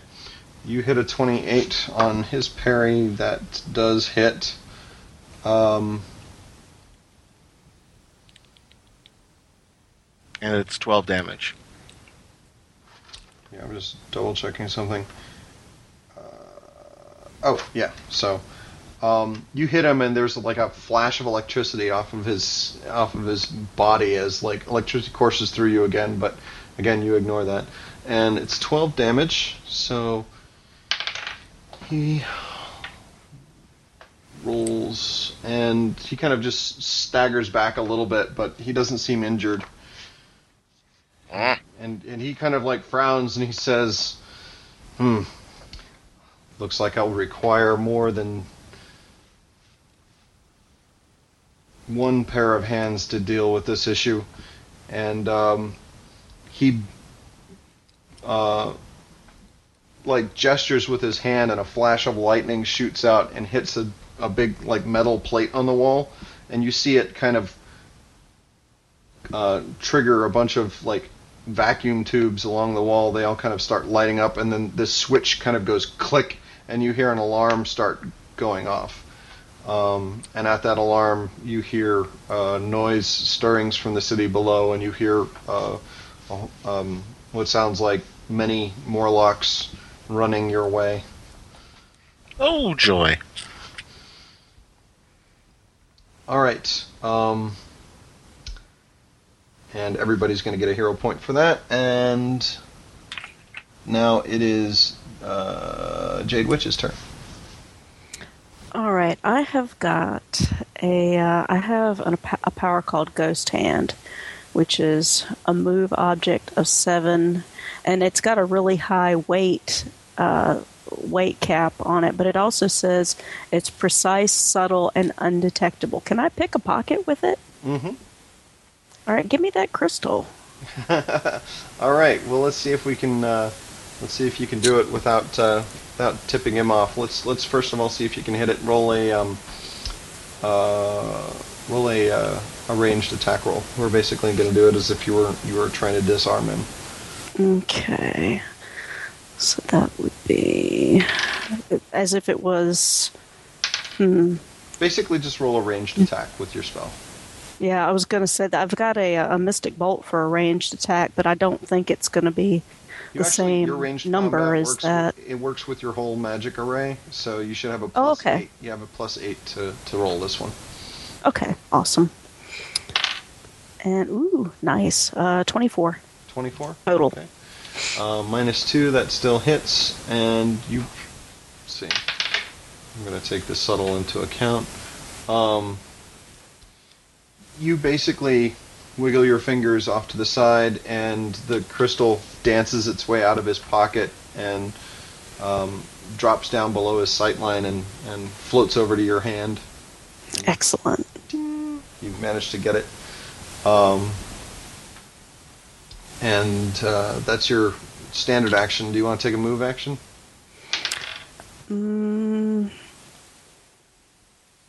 Well, I'd better do something to make it look like... I didn't do what I just did. I'll fly and try to get up above things, and it sort of look like I'm trying to find a good angle to shoot him from, or blast him from, I should say. But I'm not going to actually do it because I spent my action doing something much cooler. So all right, so that's the end of that round. And then on this round, Timeslip goes to go first. Okay. Well, I am... Last time he was trying to basically set up his teammates. This time he's going to use... let's see. This time he's going to try to, I suppose, set things up to make it a little easier for himself.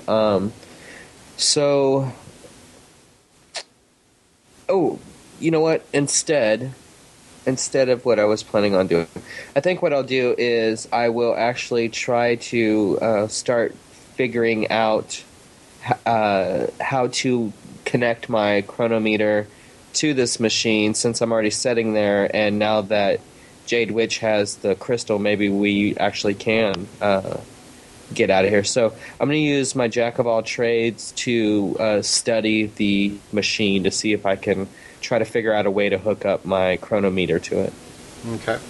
All right, so let's see. What's your...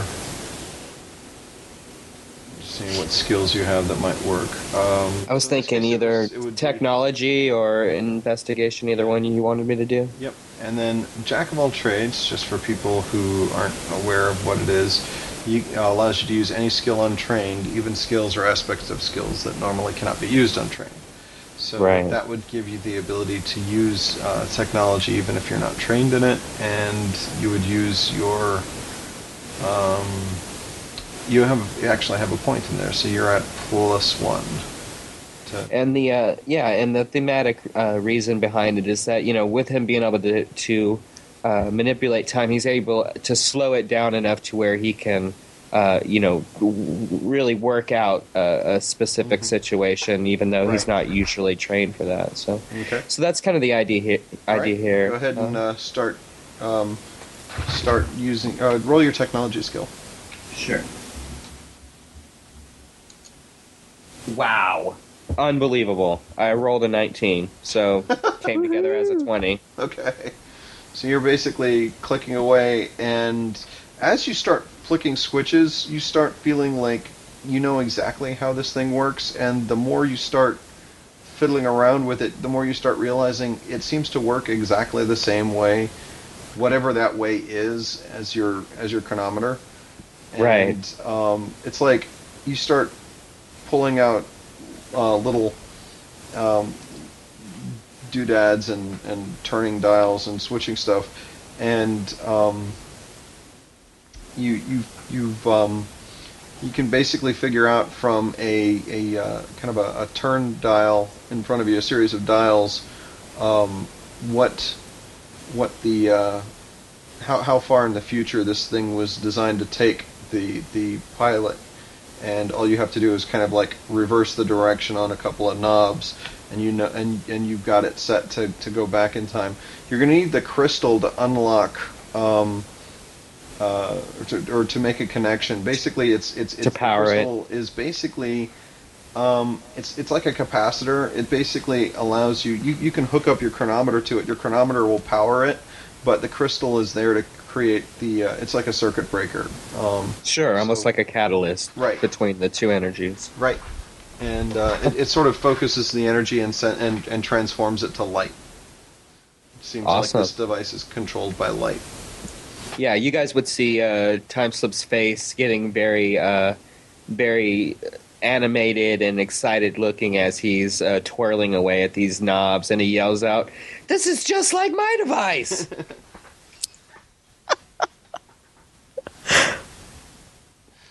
All right. And that was his best Michael J. Fox moment, I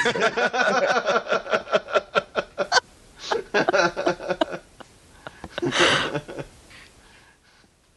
This is easy. I know this one. Gee, Doc! Oh, boy. Oh, man.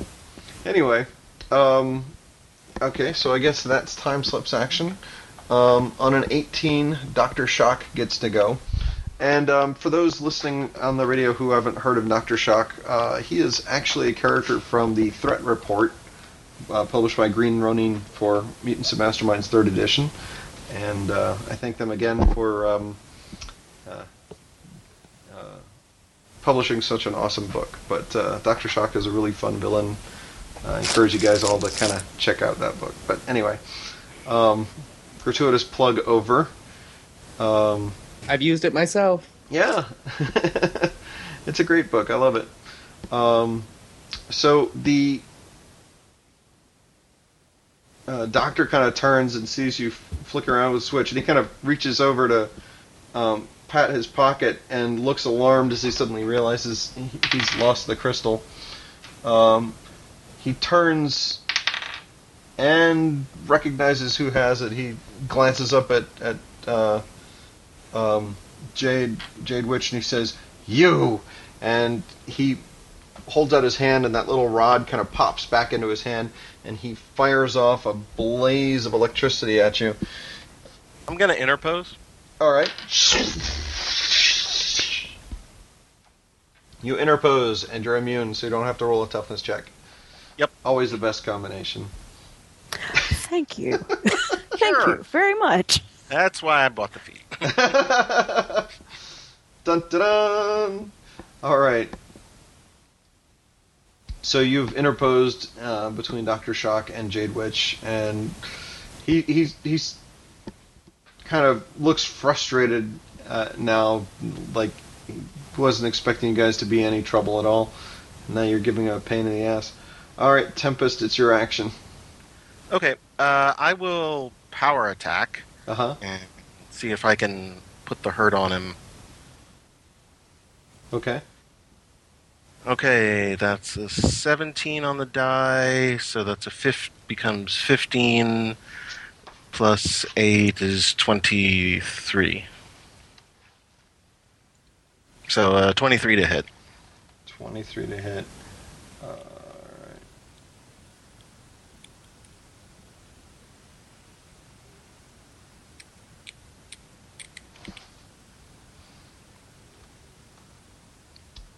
That'll definitely hit him. Okay, so with the power attack, it's now 14 damage. 14 damage. Okay.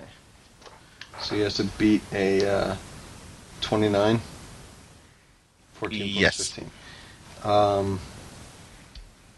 So... All right.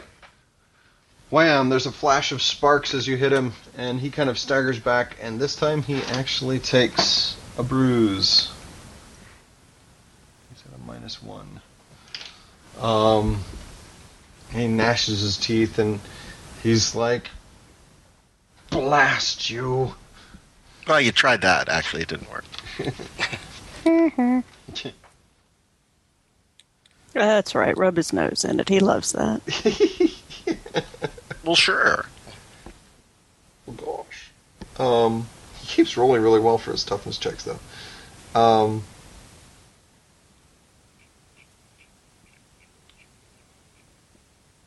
Alright, so that was Tempest's action. And now it is time for the Morlocks to arrive. Suddenly, plates in the floor flip up, and... Morlocks pour out of them and also drop down from pipes and areas above and drop into the area. There are now a dozen of these creatures here, and we're going to say that 4 of them each kind of break off and go after each one of you. So we're going to start with Tempest, and 4 of them are going to try and dogpile you. They're going to try and grapple you together. So they each have to hit your parry. So what is your parry again? It's an 8 right now. It's an 8. Okay. So let's see. All right. Okay. So they have to hit an 18. So that means they have to roll that. Okay. 1 hit. 1 miss. 1 hit. And 1 miss. So 2 of them hit, which means that that one is going to get an extra +2, it looks like, to his effect value. So he's going to try and grab you, which basically means you have to roll a resistance check against his strength +10. So actually plus 12 in this case.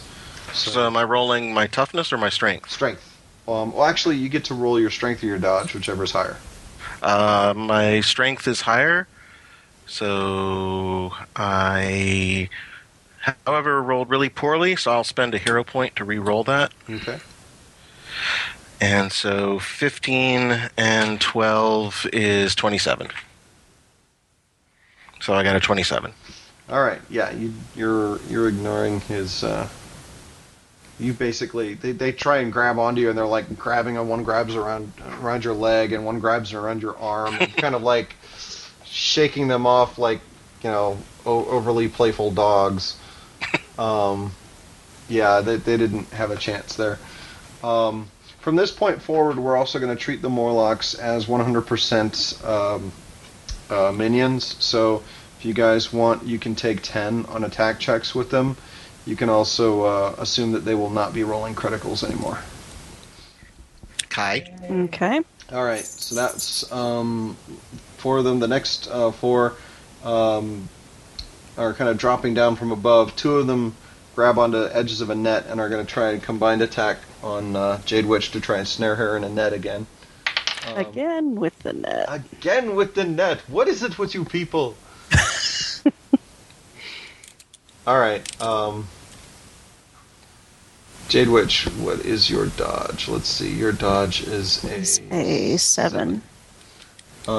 Actually, technically, this is parry since it's a melee, but it's the same thing. So, in this case, they miss. Okay. Okay. You can describe how you dodge nimbly out of the way.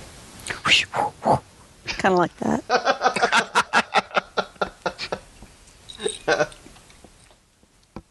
Awesome. All right. So, like that?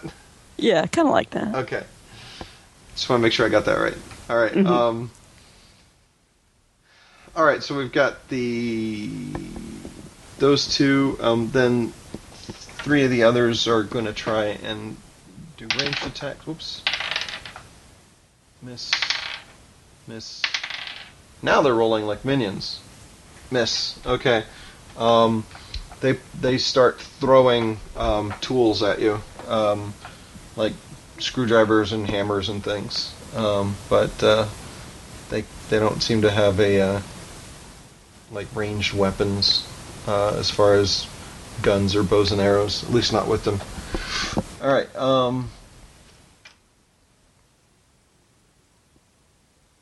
Then four of them rush at Timeslip and are going to try and grapple him and pull him off of the time machine. Timeslip, what's your parry again? 13 when I'm speeding. Okay. But you could say that I'm stationary at the moment since I'm in the machine, which would bring it down to a 4. 4? Okay. I'll allow you to not be if you want to get up and move around, but it's up to you if you want to take a complication for that. I'll give you a hero point. Sure, I'll take the hero point. Okay. All right. So they're gonna. Really? That's a miss. Okay. That's a hit. 6 plus 6. That's a 12. That's a miss. That's a hit. So 2 hits. 3 hits. So, that's 3. Okay. The one gets like a +5 to his effect value to hold you, so you are going to roll a grab resistance check using either your dodge or your strength right now. Okay. I will go with dodge, as I'm fairly dodgy. Okay. Not in the British sense of the term. And we got 8. Oh, yay! I got a total of 11 to my 13, brings it up to 24. 24, okay. Yeah, you managed to squirm your way out of the grap. So basically they're all like piling up on top of you. You're kind of climbing out of the dog pile as they're tackling on top of you, kind of like wind up standing on top of them. Sure. It's like they're like piled on each other. Moment. Yeah, they're like piled on each other, banging away at what they think is me underneath, but it's actually the guy that was the first one to jump on me because I'm standing behind them with my arms crossed, just looking at them tear each other apart, just like shaking my head. All right, that was the Morlocks action on 16. So now we go down to Jade Witch. It's your turn. So these this pile of Morlocks, they're in the machine, they're beside it, they're on top of it. Where are they? They're kind of exactly piled up on top of it, trying to get it Tali's character at Timeslip, and he managed to squirm out of there. They need to. You remember that ghost hand, that move object? Uh-huh. I need to. Instead of going the precise route, this time I need to go the strong route and just sweep those guys out of there because they're in the way. Okay. Now, generally, your ghost hand only affects one person, but you have the option of power stunting and going for more than one person with either an area effect option, or you could power stunt for a different extra on it, or not? Yeah, like a 1 point extra, and do takedown. And basically, let's see. Does your ghost hand actually do damage? I forget. Let's see. I'm not sure if it does or not. I know that it's pretty strong, but I don't. It doesn't seem to be an attack. Right. If you use it to throw them, you can do throwing damage that way. But as far as like damaging by itself, move object doesn't do any specific damage just by using it on somebody. Yeah, you have to have the extra to do damaging with it. Okay. All I really want to do is just get them off the machine. Get them out of there. Yeah. So probably an area attack version. Yeah. So, that works for me. All right. So basically, you're just kind of sweeping them, area effect attack on them.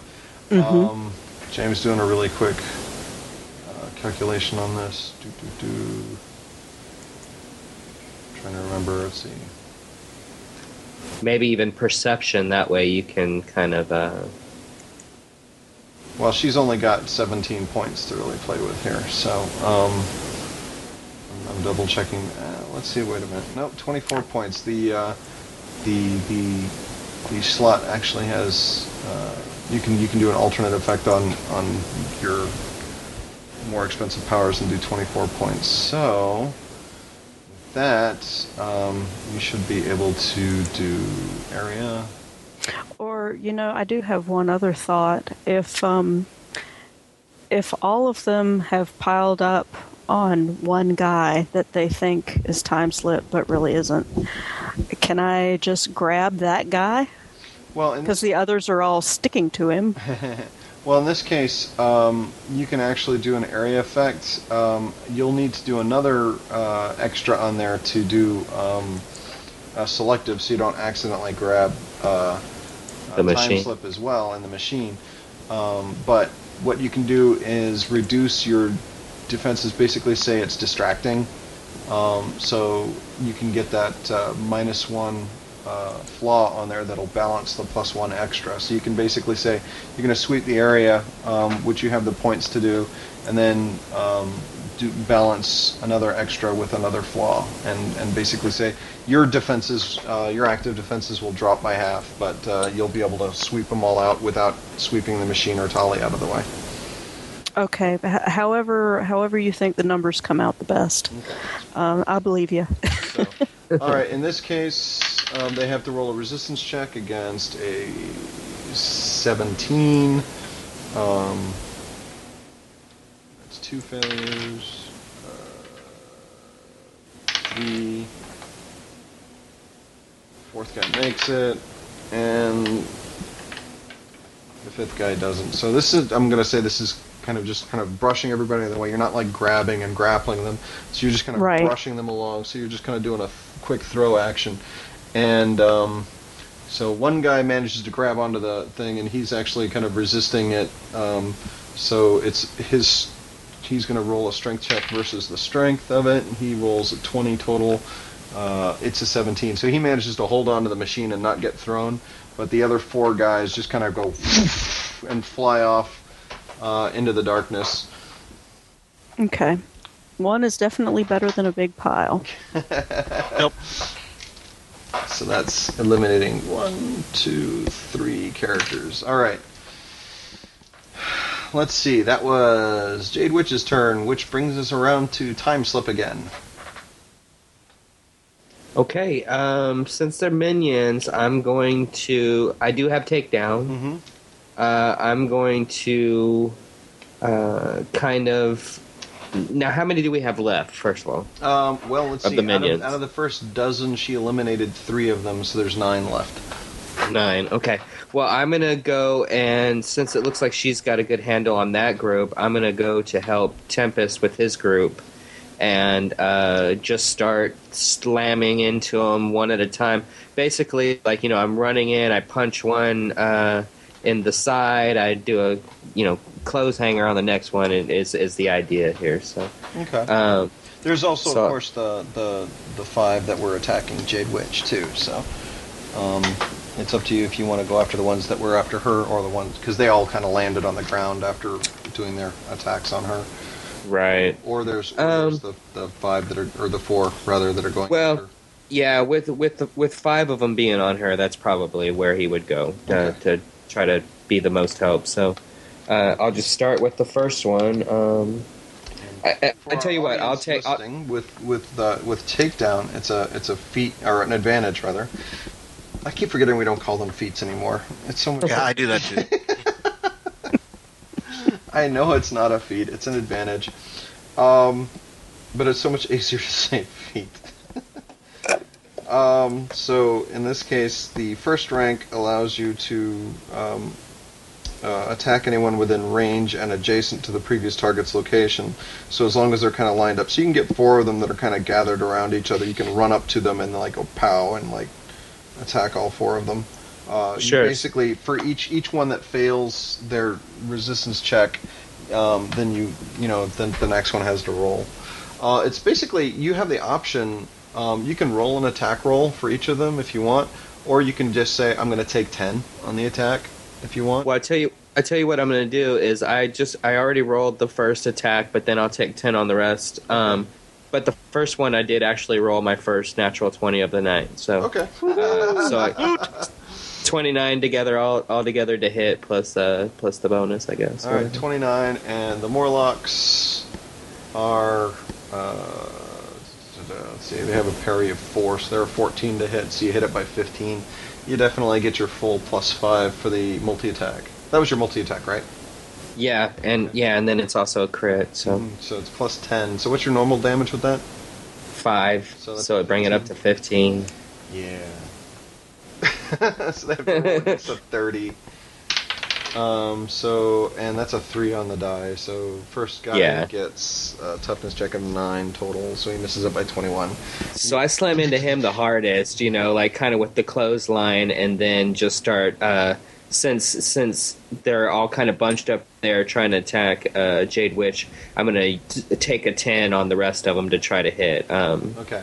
So that makes your attack roll a what? 19. Okay. So 19 versus their 14 means you hit them by 5, which is +1 success level, which gives you basically 2 damage for each, right? There wouldn't be any extra bonus for the multi attack, but my regular damage for that attack is a 5. So, but you beat your target difficulty number of hitting them by 5, so you'd get a +2. You wouldn't get the +5; you'd get the +2. So. Okay. Basically, so your damage is a 7, right? Sure, yeah. Okay. So 7 plus 15 is a 22, so they're going to each roll. So bad guy number 2. Let's see. Let's roll a 22 on a toughness of 6. That's a fail. Fail. And... success. So you took 3 of them out. Sure. And the last guy rolled a 19 and didn't get taken out. Sure, absolutely. And I look over to Jade Witch and I say, "One good turn deserves another," and kind of give her a wink. Thank you, dear. And then turn back to the bad guys and with my hands up in a boxing kind of position. All right. Timeslip's action done. That means it's Dr. Shock's turn.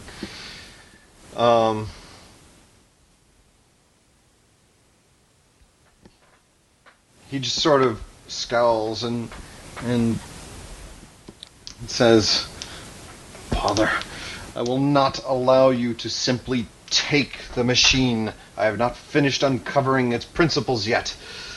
I will simply have to destroy it and rebuild it from scratch.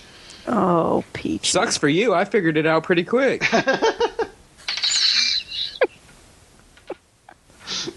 And he blasts the ground underneath, or the grating underneath the... Can I interpose that?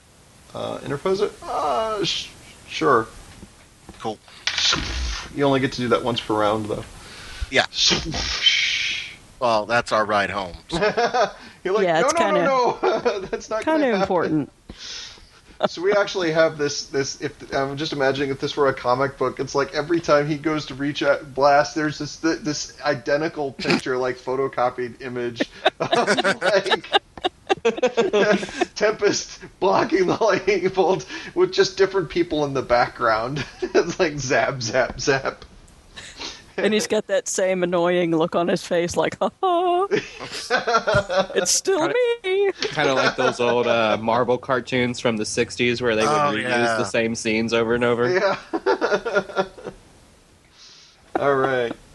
So that's, he's like, out of my way, you fool. You know, we did try talking first. You're the one who resorted to violence. Even though, yay, violence! I know, but you know, he didn't say that. He didn't actually yell his battle cry. He just, he just, you know, resorted to violence, but not immediately. Yep. Okay, Tempest, it's your turn. Okay, I am gonna run over to Doctor Shock, and I am gonna try to grab him, ooh, and then I'm gonna try to throw him. Okay. I'll extra effort for another thing if I hit and grab him and stuff. Okay. Okay, so first, the roll to hit him is a 16 plus 8 is 24. Okay, that, I believe, hits him. Let me double check. You're hitting his parry. Yep, he only has you only needed a 20 to hit him. Okay. I would like to just throw him as far across the room as possible so that we can all get in our nice... If we have a successful grab here, he's going to roll a strength check against your strength or dodge. Let's see, what's his best option here? His best option is a dodge. What's your strength? My strength is 12, and I have improved hold, so he's at a -5 penalty on checks. That's actually once you get a successful grab. So on future transactions, that would be true. But in this case, it doesn't matter because he's only got he had to beat a 22, and he only got a 17. So you managed to successfully grab him, and you kind of pick him up, and you're just throwing him. Yeah, just as far across the room as possible. So you're not really focused on damage. You're just trying to get him away. Yeah. Okay, so you basically throw him out into the darkness over the city. Sure. Since this isn't really a room, you're like standing on a pedestal. It looks like you're on top of a building under this, you know, huge... Oh, great. Then I can throw him really far. Yeah. So what is your strength? A 12 minus... My strength minus 12. The weight of a man. We have about 2 ranks for that, if I remember correctly. Yeah. So that's a distance of 10... which technically means about 4 miles, unless he hits something first, which he will.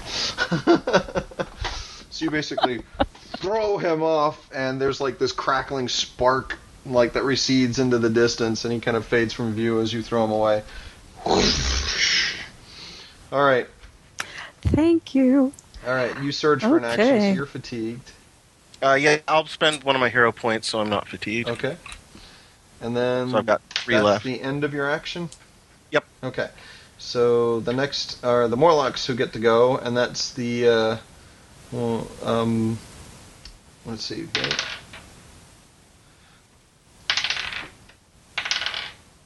They all kind of look at you and look out into the distance where you just threw the Dr. Shock, and they all kind of look at each other, and they start barking and snarling at each other, and they all kind of pull back and look like they're like reorganizing, but they kind of disappear and scramble off of the edges of the platform that you're on and kind of disappear out of sight. But you still hear them scrambling around in the darkness, but you can't see them at the moment. They basically used hide in plain sight to disappear into the shadows. Okay. Nice. How about we get on the bus, guys? Yes. All aboard! All right, Jade Witch, you've got the crystal. I assume you hand it off to Timeslip. Yeah, give it to Timeslip because he seems to know what he's doing. We all jump in the, cram ourselves in the time machine. All right. Because this one is not bigger on the inside. No. Right. This one doesn't have an inside. He looks back at the two of them and says, well, with enough time, you can figure anything out. And then takes the crystal and places it into the catalyst chamber there. Shink.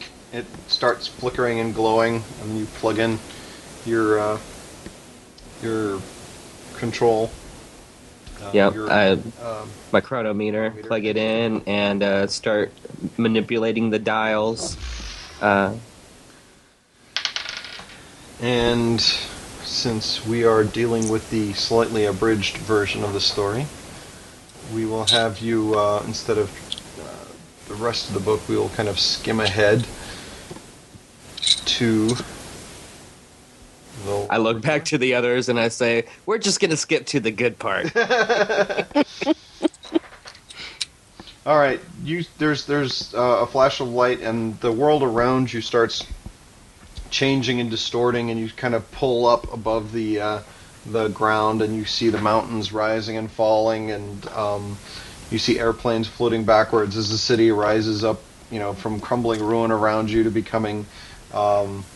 1895 London, and the building that you're in kind of like rises up around you, and then you see all of these dusty, laboratory implements growing cleaner and cleaner as the dust fades away from time, and the time machine comes to a stop in your laboratory,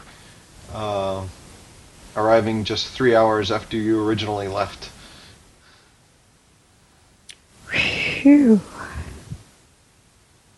So, are we in the laboratory?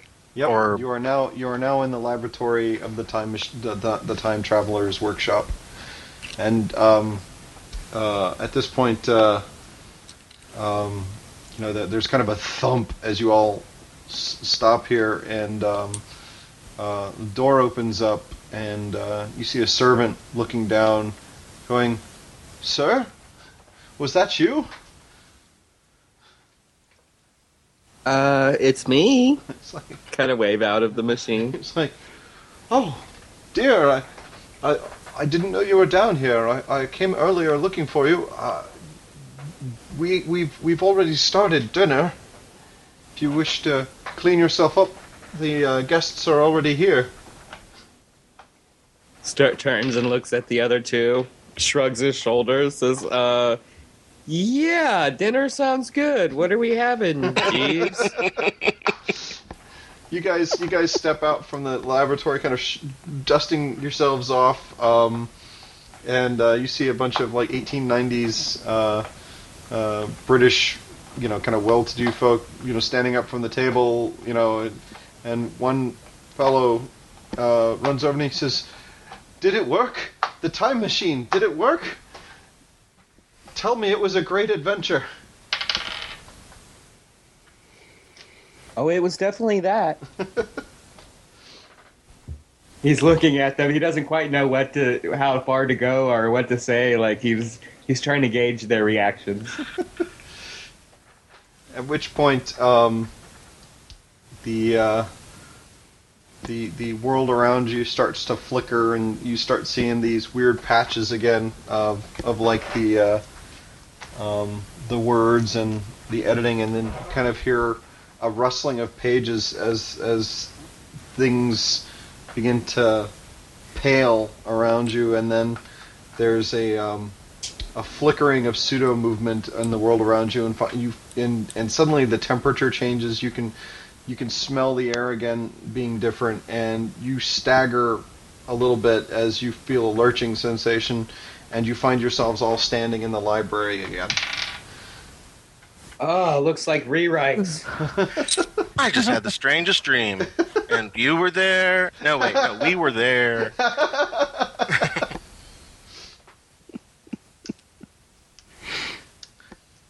And phew. You find yourself standing there, and a lean, handsome black man steps forward. It's the man that you saw in the hologram earlier, the word image, and he sort of smiles, and he's putting his coat back on, shrugging back into it, and he says, "Welcome back." Hey, thank you very much. Yes, it's good to be back. There's a supervillain. She stuck a supervillain in that book, too, who we did not bring with us because he was very rude. He tilts his head and he says, "Interesting. I assume that once you passed through the story, the narrative ended. So technically he should be free as well, assuming he survived his encounters there. He may not have appeared here. He may have appeared where he was last lost." Oh, foo. I hadn't considered him in my calculations when forming the ritual here. Okay. Well, those Englishmen should be happy, because I don't think he would have made a very good dinner guest. He sort of looks, and then he says, "Oh, well. Unfortunately, it seems that I need to go. There is an emergency call in New York that I must attend to. But I'm glad that you and your friends were able to get through the time machine without too much trouble." And he picks up, he's like, you find yourselves all standing in a magic circle, and he kind of leans over and picks up a small paperback book, and he tosses it to Timeslip. He says, "There you go, in case you want a memoir of your experiences." Never been much of a reader, but hey, it's always a new day, good time to start, I suppose. He sort of chuckles. I'm just glad she didn't read Twilight. Oh, God. Oh. Must go. Vomit. All right. And he nods and turns and slips behind the one of the secret panels behind the bookcases here, and leaves. And just as he's leaving, a door opens up, and you hear feet running on the metal steps that connect the bottom floor to this floor. And you guys turn around and see Tabitha running into the room, looking kind of panicked and out of breath, and she looks at you guys and she says, "It's a disaster." What? What's a disaster? What's a disaster? She pulls you guys over to a window and points out at the streets below, and you guys see what look like a group of men in like gang colors. Tempest kind of recognizes these guys as some of the torchbearers who like to flaunt their colors. They're kind of the local terrorist/gang organization. But there are hundreds of them on the street below. There's apparently a riot going. They're throwing firebombs at cars and smashing windows. She goes, "You guys were gone for just like 2 hours and the place went to hell." Wow. And okay. Sheesh. And what are they rioting about? I have no idea, but they just like to riot and stuff. They're cranky and evil. Like, I don't know. I think it might have something to do with the new hospital that just opened up. She turns and she says, some sort of metahuman thing. Oh, jeez. Peachy. And at that, we're going to call tonight's episode done. It's only 2 hours and 49 minutes. I hope that's long enough for everybody. But I can feel my voice starting to go, so I better call it while we can. Sure. But, so tonight's adventure, you guys managed to rescue Timeslip from the Time Machine. And we're going to call tonight's episode All the Way, since you guys went all the way into the future. Nice. To find your friend. How far will you go? All the way. Timeslip was hoping when Tabby busted in and said it was a disaster that she was just talking about the book, because, you know, at least that way the worst he has to worry about is spoiler alerts. Exact. Spoilers. All right, let's see. That was... We need to go to the journal, so add a new journal entry for each of you. That's all the way back.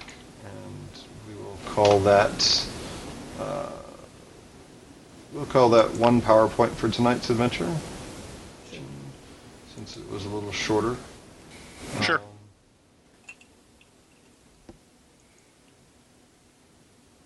I think I'm going to start banking some points and start adding some speed stunt, some actual, like, turn my speed power into an array, throw in some pre-written speed stunt. Okay.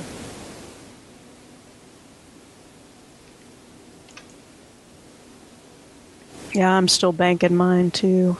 This makes 3 for me.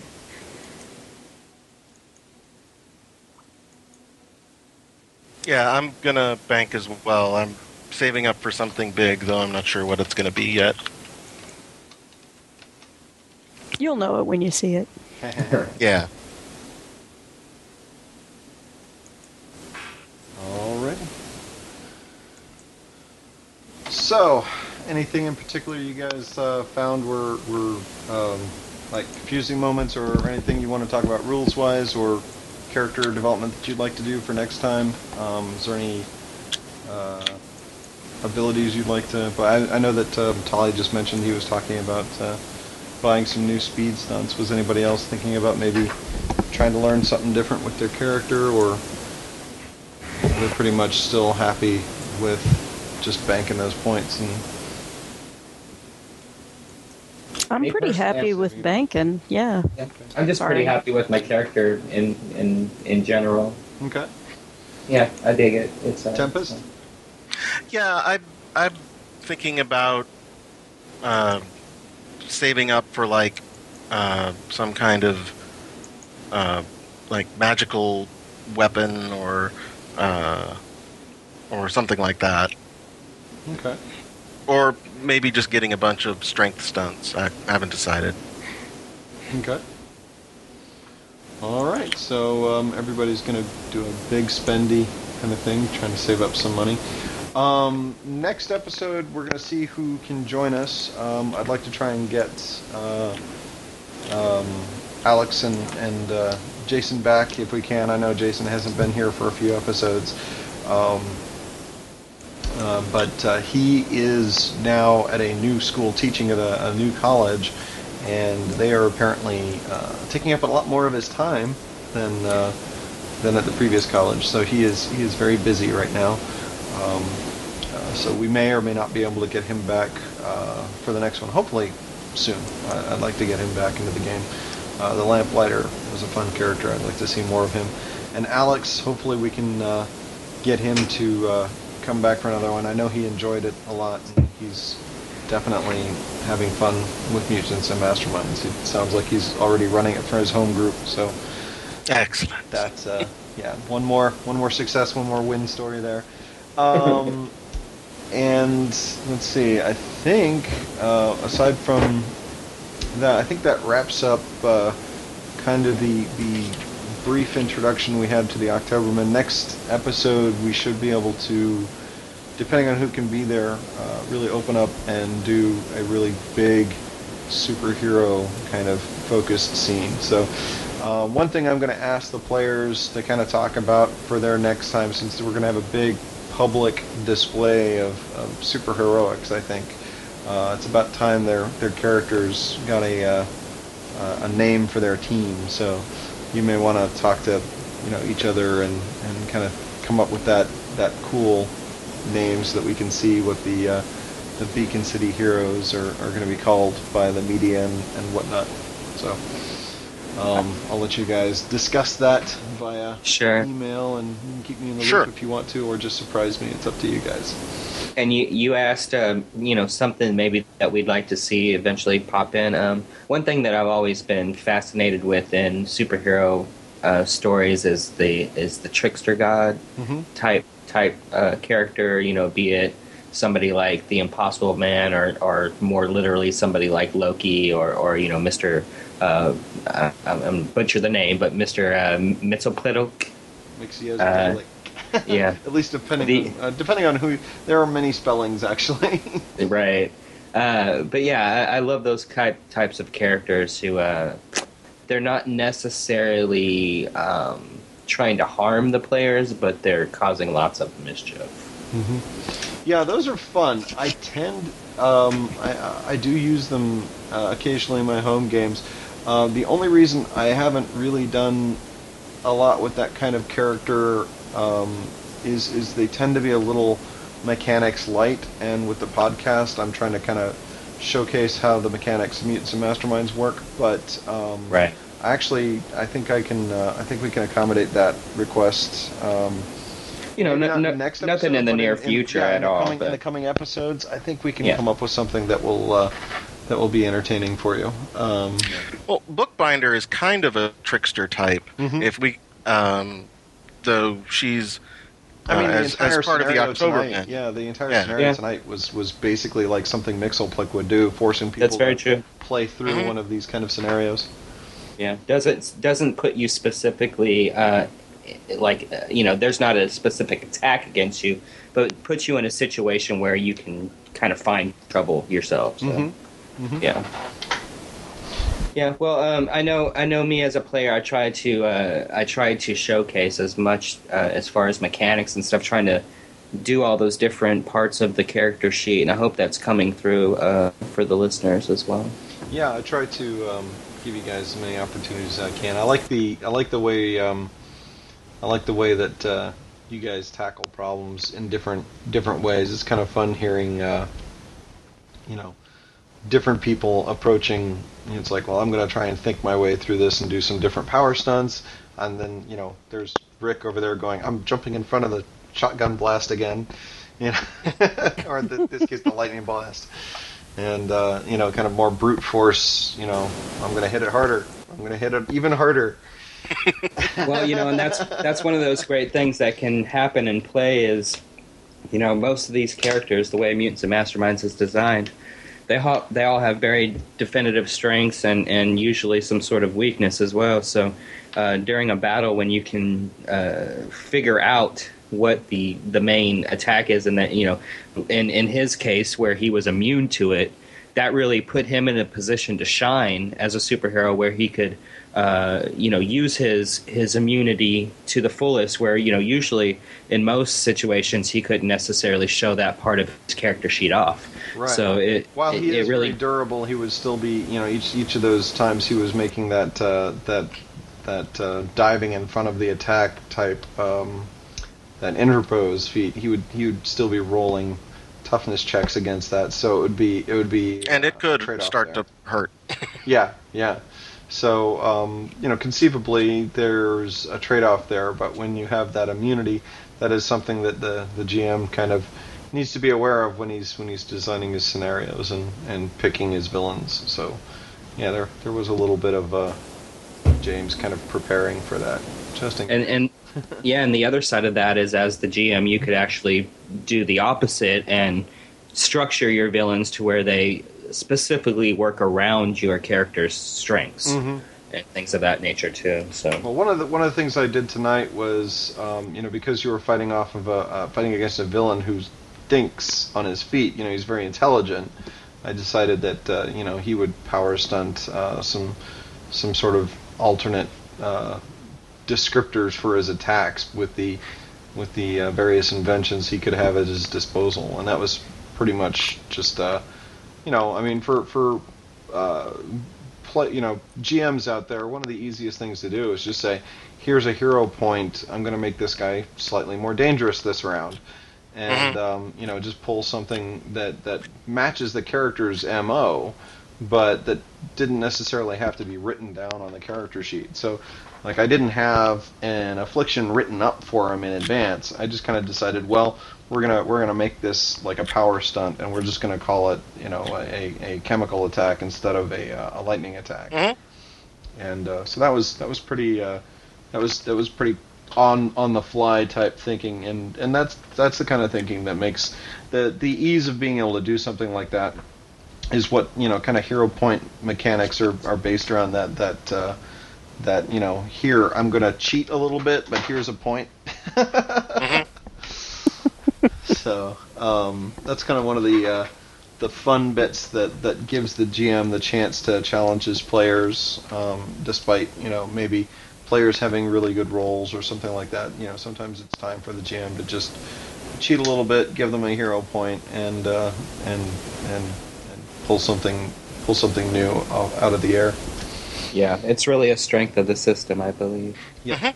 I'm used to thinking of those hero points and similar mechanics as being really just a way to re-roll if you get a 1, you know, but there's so much more you can do with it, right, to set up the way it is here. It gives you a lot of flexibility, because you can't think of everything when you're writing an adventure. You know, you really can't. And if you get into a situation where you've realized you've kind of left out a big, major, important thing that you need to address, well, you have enough wiggle room in the system that you can still deal with it. Yep, absolutely. And again, I want to thank Green Ronin for publishing the threat reports. And you know, I just used one of the villains tonight, and Doctor Shock is one of the first sets of stat blocks that I saw. But when I was originally doing some of the early play test demos that we were doing for the Vigilance Press podcast, John was kind enough to send me some stat blocks just to let me preview some of the characters before any of them had been released, and that was one of the first ones I got to see, and it's so much more entertaining when you see the stat blocks in context with the character write-up, with, you know, the artwork and everything else. So, I mean, when I first saw him, you kind of look at it and you go, oh, okay, mad scientist with lightning, and he's pretty durable. And then you look at the story behind the character, and it's like, oh, he's like Frankenstein gone horribly, horribly wrong. And he's awesome. Yeah, it's amazing the difference a neck bolt can make. Yeah. Just livens him right up. Yep. Yeah. Yeah, no, I really like Dr. Shock. He's a great villain. Yep. I believe that PDF right now is actually on sale as well through RPG Now. The last time I checked, I'm playing in a campaign of the we're doing the Emerald Knights campaign that Green Ronin released, and the GM has brought in some of those characters from the Threat Report. Like, he brought in Sleepwalker, who I really enjoyed a lot, and that PDF is actually linked to our game table, and if you look at it, it says right now that it's on sale. So very cool. And anybody out there that's interested, go check it out. You can get it at a reduced price currently. Cool. Very cool. Thanks for the tip. All right. Well, thanks everyone for tuning in, and thank you guys for showing up. Once again, check us out at EtherCon coming up in November, the weekend of 16th through the 18th. You don't need to travel anywhere. All you need is like a headset for your computer, and do feel free to sign up for a demo game if you want to play, and you want to play with either me or Tali and encounter the some of the characters from Black Chapter and some of the characters from Six Gun. So we'll be taking 3 to 4 players for each of the demos, because we're trying to keep the demos running about an hour each. So they'll be short but fun, and you'll definitely have time before and after to talk to us and ask questions and find out more about the products and more about Vigilance Press. Absolutely. So I hope to see you guys then, and I will let everybody know when we have a new podcast coming up. You guys can keep an eye on the VigilancePress.com or on our Twitter, Vigilance Press, or you can just keep an eye on your iTunes feed for this podcast. So thank you again for listening. Thank you guys for a fun game. I had fun. I hope you guys did too. And absolutely. Oh, loads. Mm-hmm, awesome. Definitely. And we'll be back next time. Until then, stay vigilant. Stay vigilant.